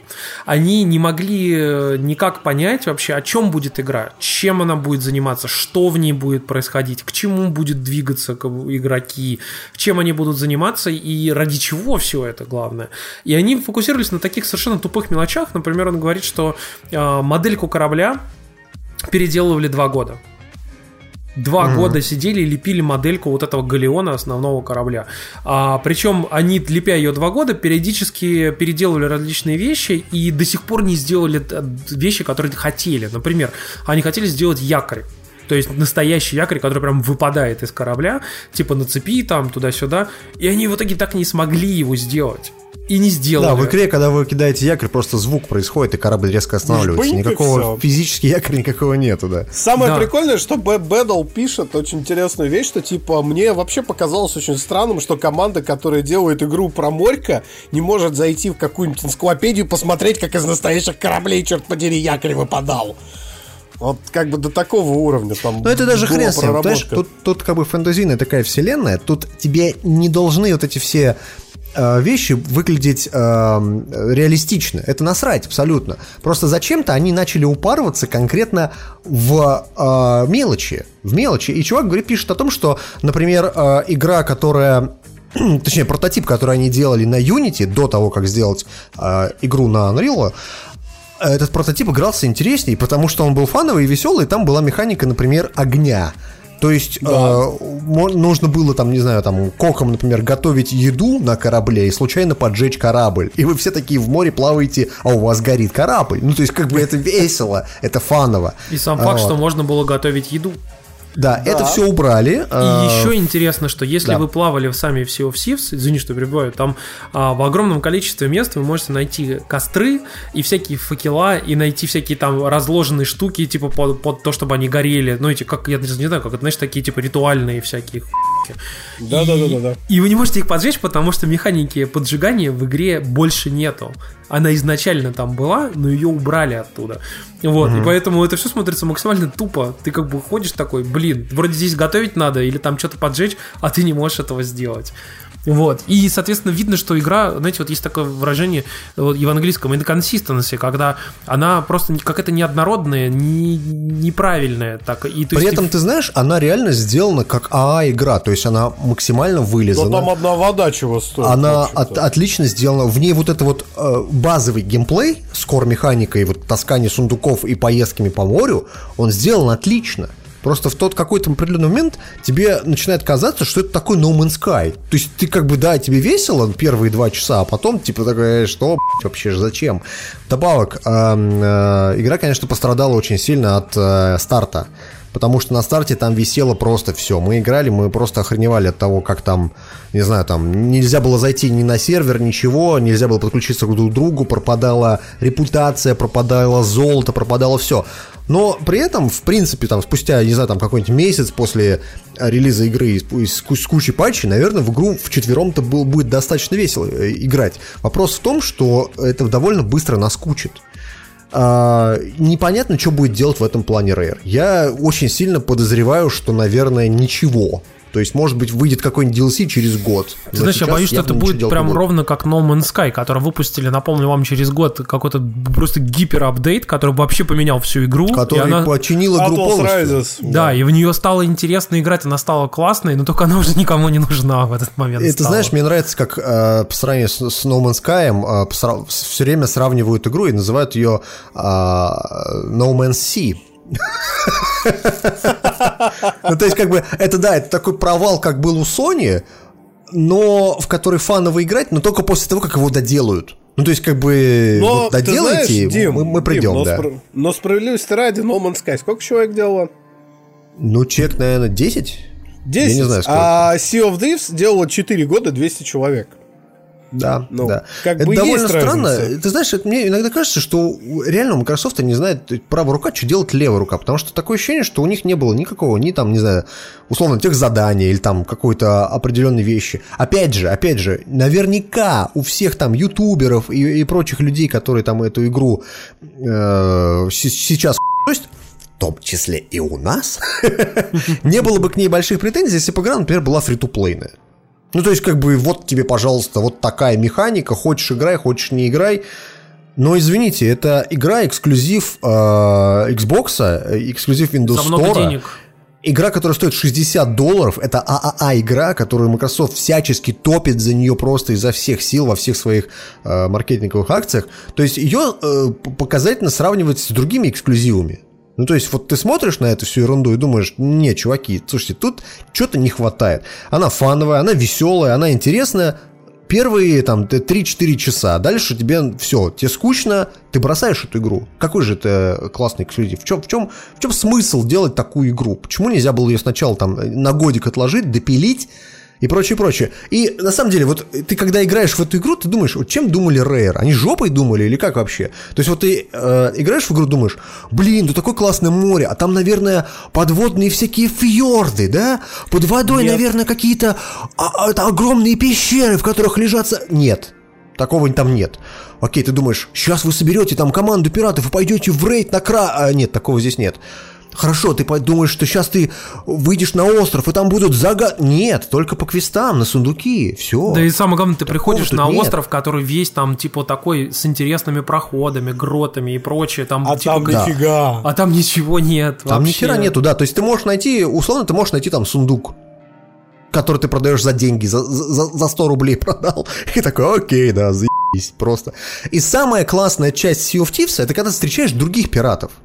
То есть э, на карте с, с вами время от времени появляются другие игроки, которые могут плавать там на э, одномачтовых кораблях, на трехмачтовых кораблях. И с ними реально классно, потому что интеракшн всегда непредсказуемый. Выстрелят они в тебя, или ты в них выстрелишь. Захочет ли а капитан Димка выстрелить в этих проклятых сукопутных крыс на соседнем галеоне?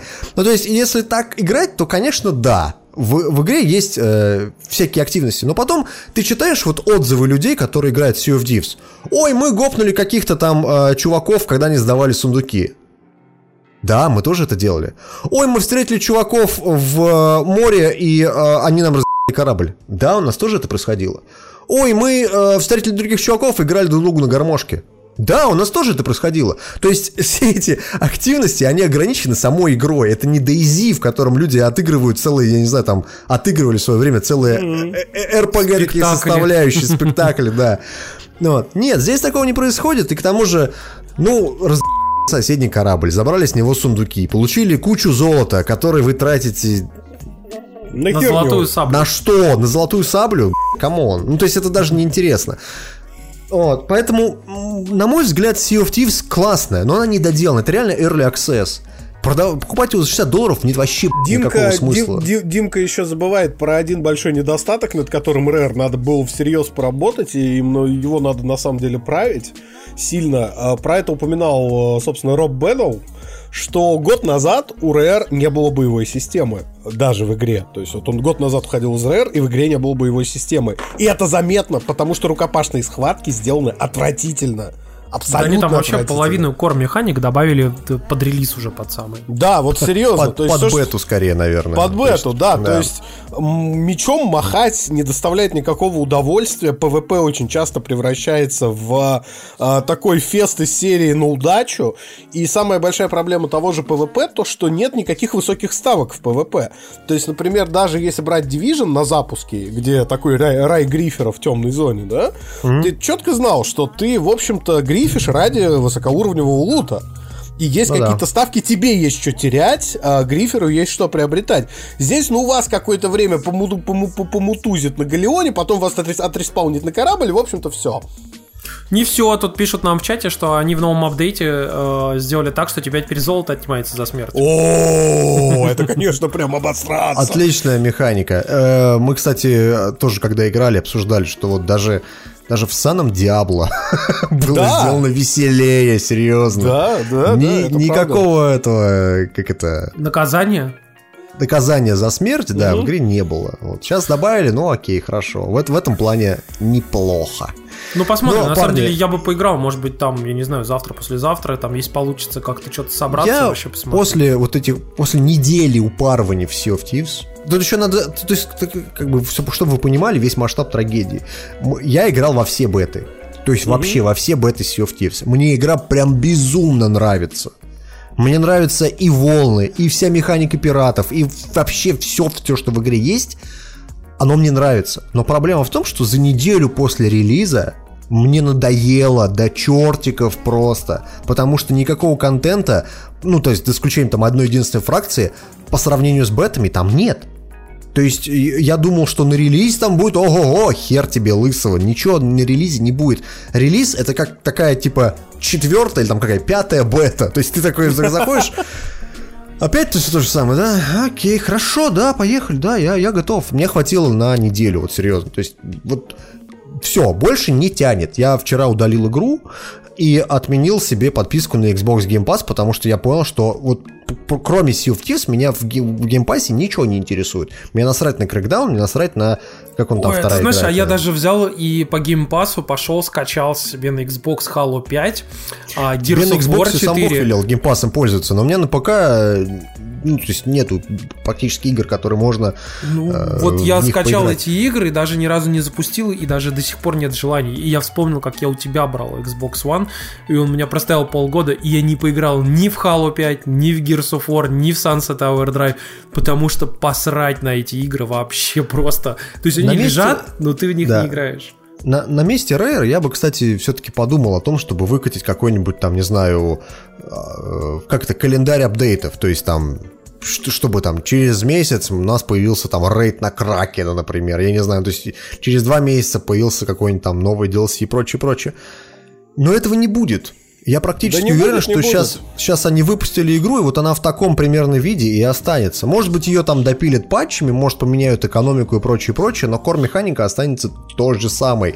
Езжай на соседний остров в виде куриной ножки, по карте с видом куриной ножки, и копай там б***ский сундук. Привози его обратно, и продавай его за деньги, чтобы купить золотую ссаную саблю. Вот в чем, в чем смысл Sea of Thieves. Все, больше там ни хера нету. Весь фан от игры, он исключительно от интеракции друг с другом, с друзьями. Да, Если да. ты играешь с нормальными людьми, у тебя все весело. Играешь с рандомами, ну, 50 на 50. Пацаны, напиться, наблевать самому себе в ведро и плеснуть другу в ебо, нет ничего лучше. Просто. Да? бы. Вот вам Короче, а- а- а, как это, знаешь, оценка от завтракаста. Завтракаст говорит, отстой. Отстой! Даже не так. Завтракаст говорит, что эту игру делали сухопутные крысы! Здорово, технарей, да. Я тут, кстати, вспомнил сразу, как в Ubisoft там, типа, ушел чувак, э, который делал э, Far Cry Blood Dragon, вот, и когда уходил, сказал, что я не злюсь на Ubisoft, но мне, конечно, жалко, когда 40-летние мужики делают игры для 40-летних мужиков, вот, и я так подумал, блин, а ведь правда. Да. Ладно, пацаны, на самом деле э, потихонечку разбавляем историю про Sea of Thieves. Хотел интересно рассказать. Я тут посмотрел э, фильм «Ро», знаете, это как вот эти... Сырое в русской версии, Да, сырое называется. Это, это вот прям сырое, знаете, вот как стейк сырой, ро, вот. Не игра, а сырая котлета, да. Да, и это фильм э, из, э, ну-ка, сделанный франко-бельгийской там целой огромной интернациональной командой. Вот, э, фильм на самом деле очень крутой, э, но я сразу скажу, прям вот сразу же говорю, что он очень и очень на любителя. Там много очень странных и очень диких сцен, которые, как бы, если особенно у вас там, так скажем, слабонервные, то лучше не смотреть. Там прям реально есть адовейшие сцены, как бы, особенно там сразу предупреждают там с кровью, с расчлененкой. Вот, поэтому, как бы, обратите на это Про внимание. что кино-то? Кино про девушку, которая растет в семье э, вегетарианкой, вот, и, соответственно, у нее типа вся семья вегетарианцы, вот. И у нее есть сестра, которая работает э, ветеринаром, точнее, учится на ветеринара уже на последних там курсах университета. И она, соответственно, едет в этот же университет поступать только на младший курс, быть тоже ветеринаром, вот. И, соответственно, как у нее там, типа, ну, различная фигня происходит, вот. И, соответственно, там кучу сложностей интересных. Я не буду рассказывать, что к чему, почему, но там совершенно адовейшая дичь происходит. Вы реально, вот, э, знаете, это из вот этих вот душных фестивальных кино, но в котором такая дичь, что ты просто смотришь такой, «Ебать, что я вообще сейчас смотрю. себе, да. Вот, но там интересный плод-твист под конец, э, причем даже два, вот. И Я вот сейчас посмотрел трейлер, и я тебе хочу сказать, что она начинает жрать мясо. Человеческое, что ли? Она начинает жрать мясо, как бы, и, соответственно, на этом все там строится и дальше, дальше, дальше. Вот. Короче, А, то просто... там прям хорошо, да, все? Да, я советую посмотреть, но я говорю, опять же, будьте готовы, что там много таких прям моментов, которые так тяжелые для восприятия. Вот, поэтому имейте это в виду обязательно. Вот, но прям фильм очень, очень красиво снят, э, классный саундтрек и очень много интересных, хоро- хороших находок. Вот, такие дела. Такие дела. Максим вам Да, тоже сейчас ну, посоветует дичь. Да. Не для ну, всех. На самом деле, не дичь не не для всех. Мы тут наконец-то а, собрались с нашими слушателями поиграть в а, Warhammer Vermintide 2, который вышел, по-моему, еще на прошлой неделе в Стиме. Vermintide 2 это продолжение а, такого клона Left 4 Dead в мире фантазийного Вархаммера. И, в общем-то, ну, ожидания от, игра, от игры были не сказать, чтобы очень высокими. Такой, ну, сиквел. Сиквел, который аккуратненький, чистенький, в принципе, уже сойдет. Оказалось, что игра, в общем-то, достаточно хардкорная, во-первых. То есть она... Она на сколько уровень- человек рассчитана? на четырех, ну, как Left 4 Dead, в общем-то, вас четверо. А, Во-вторых, она очень сильно поменяла тактику. Там теперь появилось несколько реально разных классов.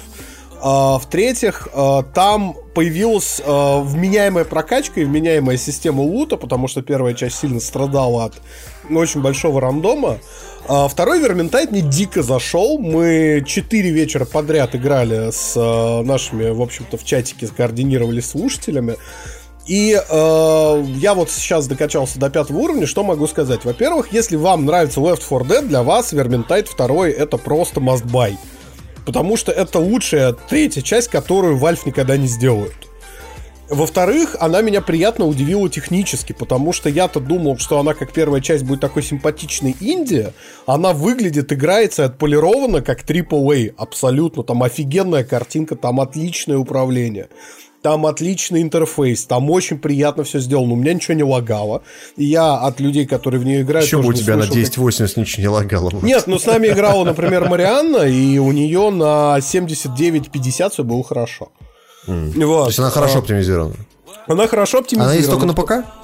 Она, пока она есть только на ПК, потому что разработчики все-таки не настолько большая команда, они пока сконцентрировались на ПК-версии. А, и потом они выпустят консольную. Поэтому, в принципе, если у вас нет ПК, я вам советую Vermintide 2 добавить в свой консольный виш-лист, потому что Я вот никогда не играл в Vermintide, ты, ты мне объясни. а, то есть весь смысл то, что ты ходишь и толпы врагов рубишь?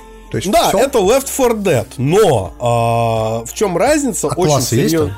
Да, есть там. Ты можешь играть. Там, знаешь, там очень прикольно. Если ты играешь за гнома, например, а, у которого мощный рукопашный удар, то Ну, ты входишь в густую траву, и тебе нихуя не видно, ты же гном.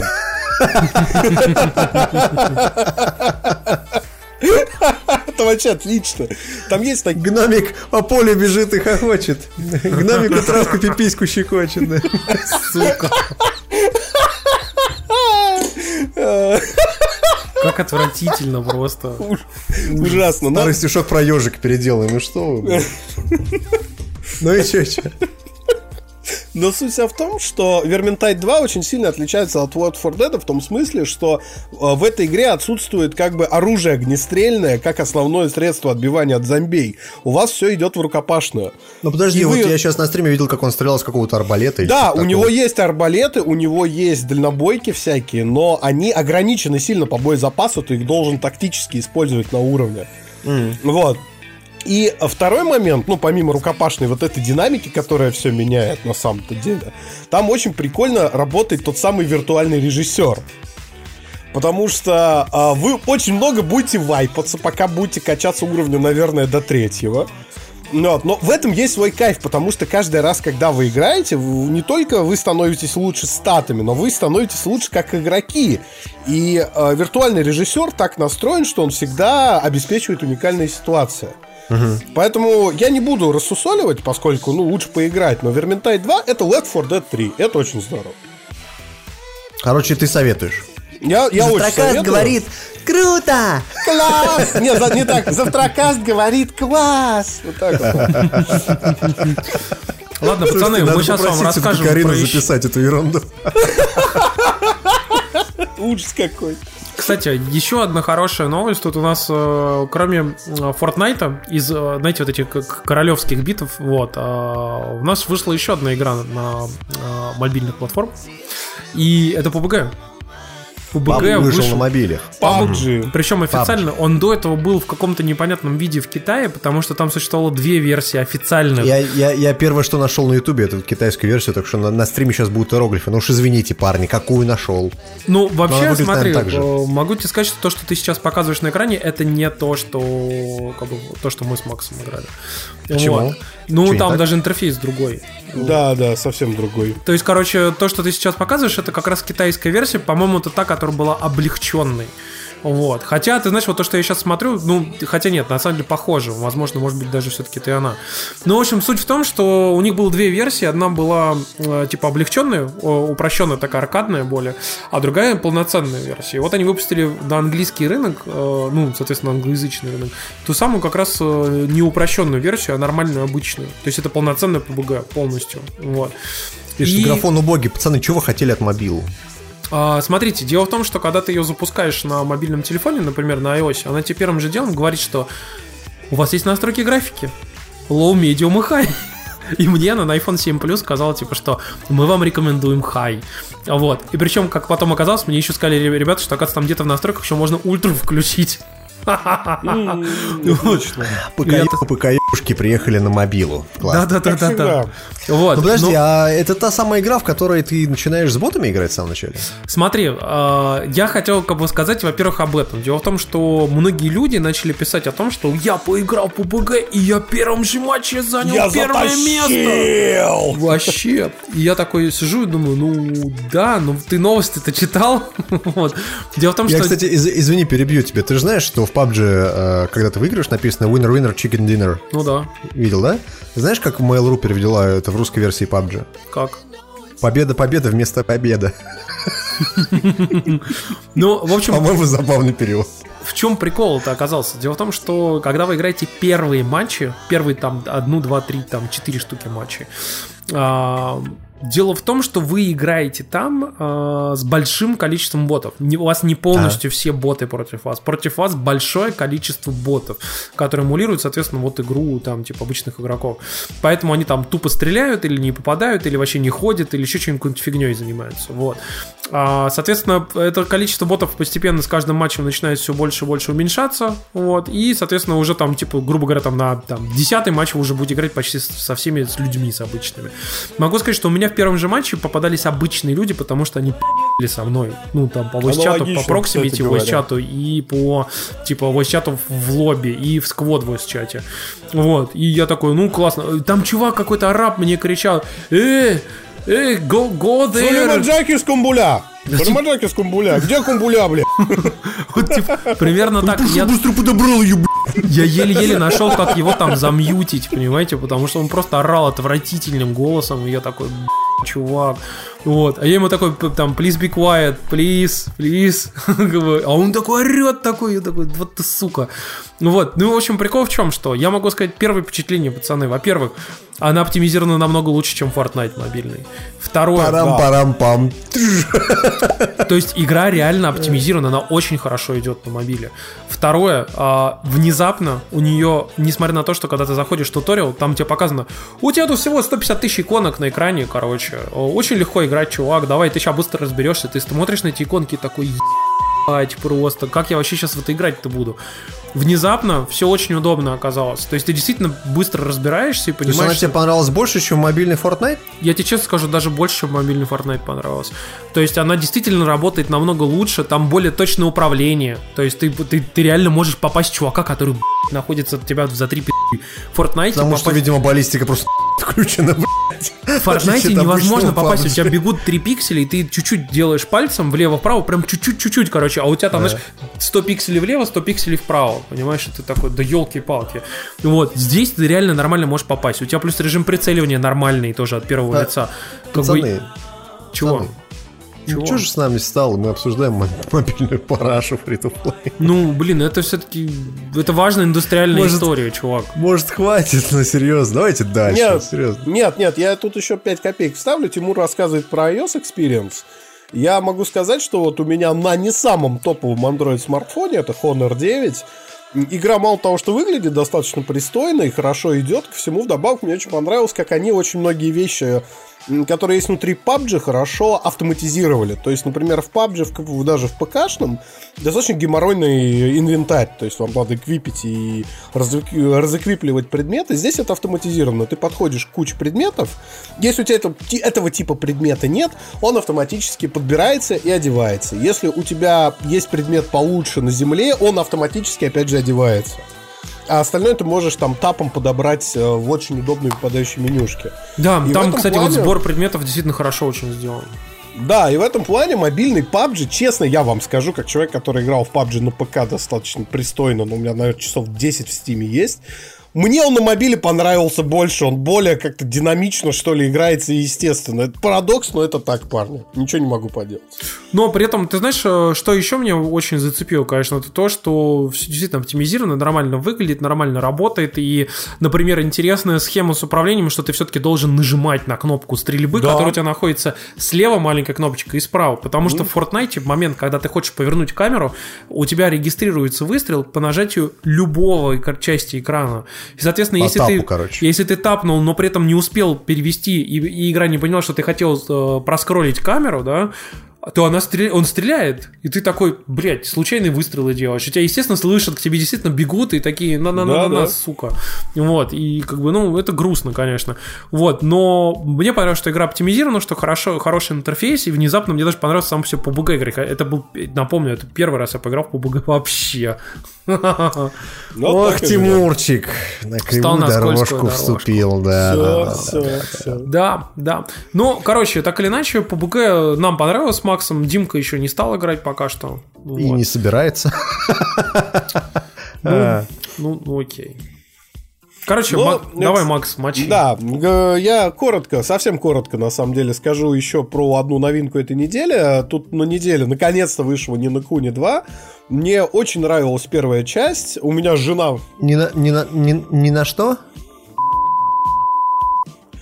А, не на Куни 2, а, и мне очень нравилась первая часть. Жена у меня так вообще в ней очень жестко зависала. А, пока что я дошел до четвертой главы.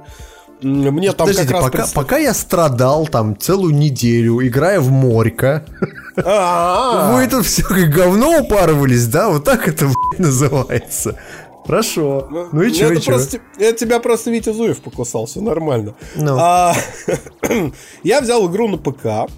В этот раз. И, в общем-то, я дико доволен, потому что, во-первых, а, она, в принципе, сохранила все удачные черты оригинала, мультяшность, зиблишный такой сюжет, а, очень классную музыку, которую опять Зохи Саиси писал. А во-вторых, она, она очень многие вещи оригинала пофиксила и расширила. То есть в первой части были две большие проблемы. Во-первых, там было очень много гринда, как в любой JRPG. И там была достаточно, ну, скажем честно, долбанутая боевая система в купу с этими сраными покемонами, где ты собирал монстров и прокачивал их. И здесь вместо системы покемонов ты теперь развиваешь собственное королевство, это сделано удобно, классно и увлекательно. А боевая система стала реалтаймовой, и она теперь реально динамичная и увлекательная. У меня пока единственная претензия, я вот опять же подчеркиваю на четвертой главе, игра пока что дико легкая. То есть, ну, ну, то есть игры, почти все враги ваншотятся, у тебя нет недостатка в деньгах, тебе почти не надо юзать лечилки. Вот, она так играется, и серии можно вот ребенку игру дать, и он будет не играть и даже не умирать.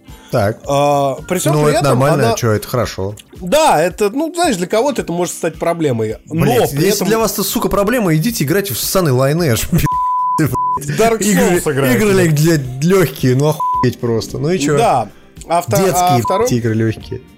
А второй момент, она, конечно, совершенно сногсшибательно выглядит, потому что вот это вот ощущение Ща- ожившего... Объясни мне, почему вот этот пацан мелкий с ушами и хвостом? А он наполовину, а он кошкомальчик, он наполовину местная раса кошаков. Это мальчик? Это мальчик. Он, он, он иден- идентифицирует себя как мальчик. Как бы боевой вертолет Апач. Все, проехали. А, Суть в том, что второй не на Ку- вторая, вторая это действительно классная, а, крутая JRPG, которая улучшает первую часть. Я не знаю, что насчет сюжета, но пока что мне все нравится. И поэтому, если вы любите такие family-friendly игры, красивые, не очень сложные и расслабляющие, я вам очень советую обратить на нее внимание как на PS4, так и на ПК. А говоря отдельно про ПК-порт, он прекрасно оптимизирован. Он запускается у меня даже на iMac с вполне хорошим графоном через Bootcamp. Вот.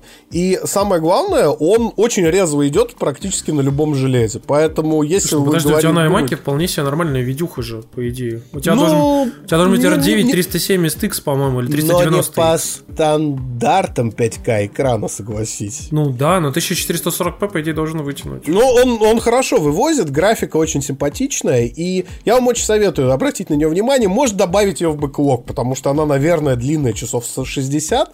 Но мы сейчас закончим писать подкаст, я уйду у нее назад. Она мне очень нравится. Я тут посмотрел впервые, до этого по кусочкам, по чуть-чуть как-то там пытался, мне не получалось. Посмотрел фильм э, Шьямалана внезапно. Не, не бейте, не бейте. Шьямалан посмотрел «Таинственный лес». Вот это поворот! Таинственный лес? Да, а, и вы знаете, мне очень понравился. Вот, я, я вспомнил про то, что Шьямалан внезапно же снимал раньше хорошее кино, потом он сошел с ума, начал снимать всяких там э, аватаров э, и там, которые Airbender, вот, и прочее всякое говно, вот. У него крыша поехала примерно на девушке из воды. Да. Ну, то есть, а при- вот примерно. «Таинственный лес», конечно, это был в тот момент, когда он снимал действительно классное кино. И, кстати, напомню вам, что он немножко вернулся в, сти- в свою стезю, когда снял, снял сейчас «Сплит». «Сплит» тоже довольно классный оказался. Вот. И сейчас он делает продолжение «Сплита». Надеюсь, что там тоже будет круто. Вот. Если вы вдруг пропустили когда-то давно этот фильм, вот, и вдруг внезапно его не посмотрели, то я прям реально говорю, пожалуйста, посмотрите его, потому что он действительно хороший, интересный и с классными плот-твистами, и хорошими актерами, и, вообще, в принципе, атмосфера у него действительно Ну, очень крутая. понимаешь, Шьямалан, ты как раз его и хуй за плод-твисты. Потому что если ты знаешь, чем заканчивается таинственный лес, тебе, в принципе, не- нет никакого смысла вообще смотреть кино. Я не знал, ну, то чем есть, как заканчивается, бы- поэтому я пошел и посмотрел. А, ну тебе повезло, да, ты, ты молодец. Это знаешь, как это э, лю- люди, которые не знают, что э, Дарт Вейдер отец Люка Скайуокера такие. Спойлер! Спойлер. Что? Или в Твин Пиксе про Лору Палмер. Что? Ну, кстати, насчет э, остальных фильмов Шималана, мне даже «Девушка из воды» на- довольно понравилась. И даже явление, которое люди хуесосят за то, что это фильм «Кусок параши», про хуй пойми что. Дере- деревья, Ве- ветер, серьезно, блядь? Мне нормально было. Ну, не знаю, в общем, так, так или иначе, Так или иначе. Двигаемся Так дальше. или иначе каст, да. Да, я посмотрел еще и новый фильм. Я посмотрел Черную пантеру наконец-то. О, боже мой. Вот. И вы знаете, могу сказать так, что если взять, разделить все марвеловские фильмы, у них есть такой так top-tier, mid-tier и low-tier, вот, то там вот top-tier это всякие там типа Мстители, там Железный Человек 1, Железный Человек 2, Тор, Тор 1, Тор 3, там такие типа, ну прям ёба такие фильмы. Вот. Есть tier 2, как бы такие попроще фильмы, да, типа какой-нибудь там Тор 2, например, ну такой, типа, норм. Не-не, как он, как он смотреть назывался? можно. Чек, чек муравей. Нет, это, Не, Тор- Чек это, муравей. это low tier, это как бы вот это нишу. Да, это Вот. low это я согласен. Вот, и я могу прямо смело совершенно отнести Черную Пантеру к mid- mid-tier у. Вот, это прям вот средний уровень Марвела. Во-первых, мало того, что, конечно, он очень красиво снят, у него там интересно все это сделано. Во-вторых, они очень круто, конечно, показали культуру. И в-третьих, э, я просто смотря этот фильм и вспоминая все те вот эти, знаете, аргументы, которые я читал у людей в комментариях по поводу там культуры, по поводу там того, что где чего они делают, как они говорят там и прочее. Это, конечно, такую хуй люди придумали просто. У меня, у меня прям, знаете, э, у меня прям мозг, знаете, взрывался. Могу сказать, что, конечно, сюжет там довольно прикольный. Это хорошая, интересная завязка на вот новых Мстителей. Я, собственно, именно поэтому пошел и посмотрел все-таки именно сейчас, потому что понимал, что через месяц выходит Мстители. Если не посмотрю Пантеру, то она еще не выйдет в домашнем прокате. И не получится, как бы, соответственно, понять, э, типа, что происходит, почему и для чего. Ну, и, в общем, могу сказать, что мне он понравился. Это действительно хороший, добротный, качественный Марвел фильм. Практически все претензии по поводу, там, Черной Пантеры, их очень легко законтрить. Ну, то есть люди, которые смотрели фильм жопой, как бы, и действительно там, типа, знаете, там претензии по Подожди, п- а почему контрить? Мне кажется, все люди сейчас говорят о том, что Черная пантера классный, типа. Не, в России я имею в виду, потому что так-то А, действительно в он России, классный. вон, пожалуйста, вон внизу, Максим, Максим, он ухуял Черную пантеру. Ну, вот, понимаешь, Говорят, там, типа, говно. Там же есть, ну, про простейшие такие моменты, знаешь, когда, например, берут и говорят там, типа, вот хуй они там ходят с копьями все, и вообще как будто как африканцы, такие прям вот племена, а еще самая развитая страна в мире. Ты такой сидишь и говоришь, Охренеть развитая страна в мире, которая существует десятки тысяч лет, называется Асгард, ходит с мечами и молотами. Вас это не смущает вообще? Вот ни разу? Нет? Нет? Да, там у них там телепорты открываются, там трансдименшнл какие-то истории. Совсем, э, совсем другие, на самом деле. У фильма, да хрен с ними, с этими культурными моментами. У фильма есть несколько проблем. Во-первых, там для своего бюджета уебанные спецэффекты на уровне, извини, Лиги Справедливости. Особенно финальная Я разборка не в финале, согласен. Я Где не... ни не видно просто! Я потому не согласен. темно. Не согласен, потому что финальные разборки, которые там были, а, я могу сказать, что мне не вызвало никаких больших проблем. Я, я прям вспоминал твои слова и думаю, ну сейчас точно хуй какая-то будет. Я все ждал хуйни, пока фильм не закончился. И в итоге прям совсем хуй графики я там не увидел. Э, Сравнение с Лигой Справедливости вообще несправедливо. Понимаешь? Вот. бы. А на второй момент там, конечно, кусок в Корее гораздо интереснее всего остального фильма, на мой взгляд. Ну, окей. Окей. Ну, окей. не знаю, я высказал свое впечатление. Мне на самом деле фильм понравился. Если у вас еще есть шанс э, зайти в кино там в ближайшие пару недель, когда вы еще его застанете там, я советую сходить, особенно перед Мстителями, потому что еще раз, он не выйдет в домашнем прокате э, до, ну, как бы там, до ле- лета, и, соответственно, вы упустите большой кусок сюжета, э, вам придется его читать просто там на каких-нибудь э, там синапсисах где-нибудь, поэтому просто идите и серьезно посмотрите, чтобы понимать, что будет в Мстителях в мае, понимаете? Вот. Поэтому сходите, посмотрите. Такие дела. Тут, вот. кстати говоря, про всякие спорные фильмы, я на неделе все-таки пересилил себя и дошел на второй Тихоокеанский рубеж, в который, как мы выяснили, опять же на этой неделе, оказывается, Боега вложил абсолютно весь свой гонорар на Звездные войны. Боега? Да, То тот есть самый, время- который... Время достать. Да, расщегляя картинку. Так вот, э, суть вся в том, что второй э, Тихоокеанский рубеж на самом деле у меня вызвал очень грустное впечатление, потому что фильм, на самом деле, ну, с говноедства он нормальный. А, И The Knight не самый бесталанный режиссер, в конце концов, это шоураннер Дардевила. Вот. И вроде все там, блин, не- ну, ну, ну, ну так не- неплохо, но проблема вся в том, что этот фильм как второй Робокоп. Вот, вот он мне очень сильно напоминает второго Робокопа. Его снимали не бездари. Второго Робокопа снимал вообще-то Ирвин Кершнер, который снял «Империя наносит ответный удар», да? Он вроде нормальный, там вроде актеры те же, там вроде и примерно про то же фильм, но он просто не работает, он скучный, и он, в общем-то, нахрен не нужный. То есть э, экшен снят не так задорно. Э, сама идея вот этого большого японского аниме, она потеряна по дороге. Там очень много сражений между монстрами и роботами, но поскольку вот э, снимал не Дель Торо, не ощущается масштаб. У роботов не чувствуется вот этот вес, как будто они разносят половину города, да? Вот. И как-то, как-то, блин, ты вроде смотришь, вроде все хорошо, но совершенно не цепляет. Честно тебе скажу, мне первый фильм вообще ни не нравится. Да ты ничего не понимаешь. Я смотрел его в кино и охуевал от тупизны происходящего, потому что, на мой взгляд, это тупой фильм, просто тупейший. Но в этом же суть, это и же когда люди говорят, что вышел второй фильм, который просто тупой, он бы еще хуже, чем первая часть. Я считаю, что это просто идеальный сиквел. Потому что он же такой же, как первый. В чё, за что его люди хуйносят? Я просто понять не могу. Дело именно в экшене, понимаешь? Первую часть смотрели... Говёный экшен? а- То, Ой, что в трейлере показывают, норм выглядит, нет? Че не так-то? Нет, нет. Ну, короче, ладно, я не буду говорить. То есть, если вам понравился Не будешь первый, говорить, давай говорить. если вам понравился первый фильм, то можете сходить на второй, но это вот говорю, вот как после первого Робокопа посмотреть второго Робокопа. То есть можно, но не очень нужно. Я буду ждать домашнего проката, честно вам скажу. Посмотрю на своем 1080p экране, вот, или вообще на телефоне. Вот, поэтому прям уни- унижу, унижу этот фильм, понимаете. Но, э, в общем-то, мы э, потихонечку двигаемся вперед, и я хотел сказать о том, что если вы вдруг пропустили и вы не являетесь нашим подписчиком на Патреоне, то у нас в данный момент вышло э, интервью с Вархорсом на Патреоне в английском варианте. Мы его потихонечку переводим Сейчас там озвучим и э, в русском варианте его выпустим на этой неделе, которая вот сейчас будет.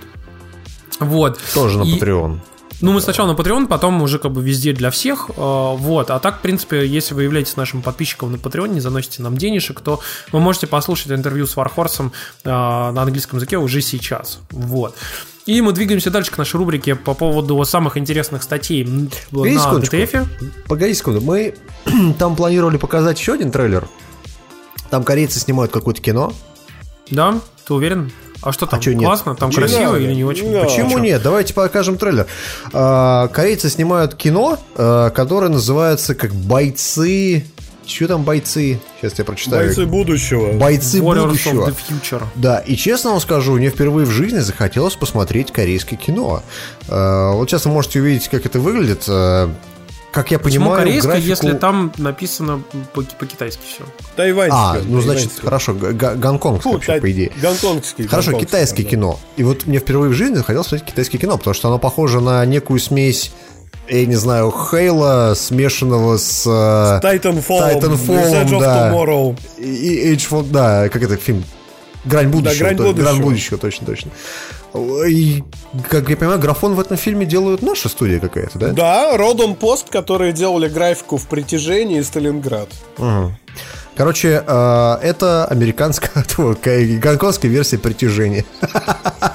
Не самая плохая визуально, честно сказать. Ну да, ну да. Ну, выглядит вообще, очень классно. выглядит классно, очень да, нравится. как бы, поэтому, в принципе, подождем, когда вся эта история выйдет, и можно будет посмотреть. Вот. Короче, билеты в китайских кинотеатрах э, какого-то там числа. Warriors of Future называется, да, отлично.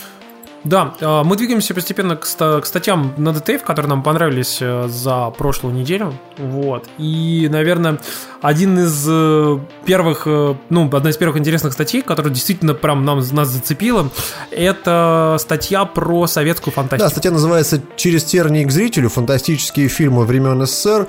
А, Там рассказывают про фантастические фильмы, которые снимались э, в, в прошлом разное время, веке. причем, да. В прошлом веке. Помимо замечательных приключений электроника и гости из будущего, там рассказывается про некие не совсем известные фильмы, например, «Аэлита» 24-го года, 24 года, да. Не 2024 Не, не очень уверен, что ее стоит смотреть, но тем не менее довольно забавно почитать, как это все происходило и, и как, э, советская кинофантастика э, развивалась. Мне понравилась история про фильм «Планеты бурь», который потом просто взяли в Голливуд, перемонтировали и выдали за свое. Ну, естественно, классика. Очень классный момент. Вот. Ну и Что, как бы вторая- ретро-футуризм это довольно классное тоже явление. Да. Да. Вторая статья, которую мы бы хотели упомянуть, это очень классный инсайт в мир аркадных автоматов, которые все еще живы в Японии. То есть, если сейчас аркадные залы на Западе совершенно не популярны, то в Японии помимо Патинко, ну понятно, да, где сейчас MGS обитает, еще, еще играют, в общем-то, в различного рода аркады, и статья достаточно подробно рассказывает, какие игры сейчас популярны, какие жанры сейчас популярны. Там очень много классных картинок, э, которые посвящены всей этой теме, поэтому я вам очень советую... О, на это всё Beatmania от. Konami. Помнишь Beatmania? Да, да, конечно, помню. Короче, пацаны, почитайте эту статью в седьмой Якудзе пригодится. Слушайте, но э, третья статья, которую я хотел тоже еще рассказать, это перевод на DTF. Я просто видел ее на английском языке, думал там как раз-таки, может быть, нам самим запостить куда-то к себе, типа, почитайте на английском. Но ее на DTF ребята так в том или ином э, виде ее как-то так перевели, адаптировали под на русский язык. А, статья про то, как в Японии сложилась новая, так скажем, культурная э, история с, веб- с геймдизайнерами, которые, так скажем, звезды такие, селебрити геймдизайнеры, которые перестали работать напрямую в своих собственных студиях, перестали э, напрямую делать какие-то свои собственные игры самостоятельно э, и стали, так скажем, вокруг себя собирать концепт команды, которые делают общие какие-то концепты этой самой игры, а делают за них ее уже как бы какие-то там студии, которые лучше в этом разбираются, более современные, трендовые и хорошо понимают именно в геймдизайне, таком уже как бы механическом даже больше. И вот там рассказывается в первую очередь про людей таких типа Фумита Уэды, а, который сделал сейчас вот там Last Guardian, а до этого делал, соответственно, там вот Колоссуса и прочие игры. И, соответственно, там Хиронобу Сакагути, создатель Final Fantasy, вот, который все время ушел и начал делать кучу разных других игр. Вот. И Знаменитый бурятский геймдизайнер. да, знаменитый Да, бурятский да. геймдизайнер, вот, и куча других чуваков. На самом деле, я прям реально советую вам почитать. Там же упоминается и, кстати, про модель Йоко Таро, который как раз-таки тоже пошел и, по сути, теперь делает игры, просто создавая концепты этих самых игр, как это было с Нир Автоматой. И, а делал-то ее Platinum Games, вот, и, то есть, соответственно, как бы он просто создал некий концепт, сюжет, некое примерное понимание, как чего куда, примерно понимание героев, а за него пошли эту игру сделали, вот. И прям вот я реально советую почитать статью, она довольно интересная. Вот. Да, Такие пироги. Да, да. Ну и, соответственно, что, мы потихонечку заканчиваем наш замечательный подкаст и хотели э, в первую очередь, конечно, поблагодарить наших э, замечательных патронов, которые заносят нам от 20 долларов на Патреоне. Вот, большое им спасибо. Есть вам. такая, как это, спонсор, а есть генеральный спонсор. Да-да-да. Но это люди, благодаря которым мы получаем хоро- большую, там, скажем так, львиную долю нашего там дохода с Патреона, и которые позволяют нам а, продолжать, соответственно, заниматься всей этой э, замечательной ***ой, которая называется Завтракаст. Вот. И в первую очередь мы хотели поблагодарить, конечно, это Виктор Тен, это Сергей Селезнев, э, Григорий Яфа, Александр Колов, э, Сергей Зарк Клименко, э, Андрей Балахтар. Я все время думаю о том, что это же как, это же интересно, откуда этот человек вообще? Андрей и Балахтар, имя и фамилия такое. Они очень странные. Чехия? Вот, это Рома Чост, Александр Павлов, Лиза Куркунава, Алексей Пазников, Анастасия Романова, Алексей Сафин, Иван э, Сергеевич, так, так и зовут. Вот. И человек, который представился девушка Тимура. Девушка Тимура занесла вам 20 долларов, класс. При том, что девушка Тимура сказала, что это не я, я не изнасиловала. Вот.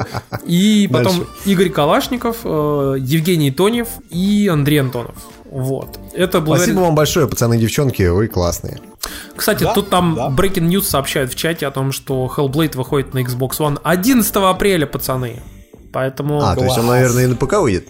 А на ПК выходил? он уже выходил на ПК. А, выходил. Выходил на старте. Да. То есть Поэтому, на Xbox его не было просто. поэтому, если вы один из тех пяти человек, у кого в России есть Xbox One, то у вас есть шанс Витя. поиграть.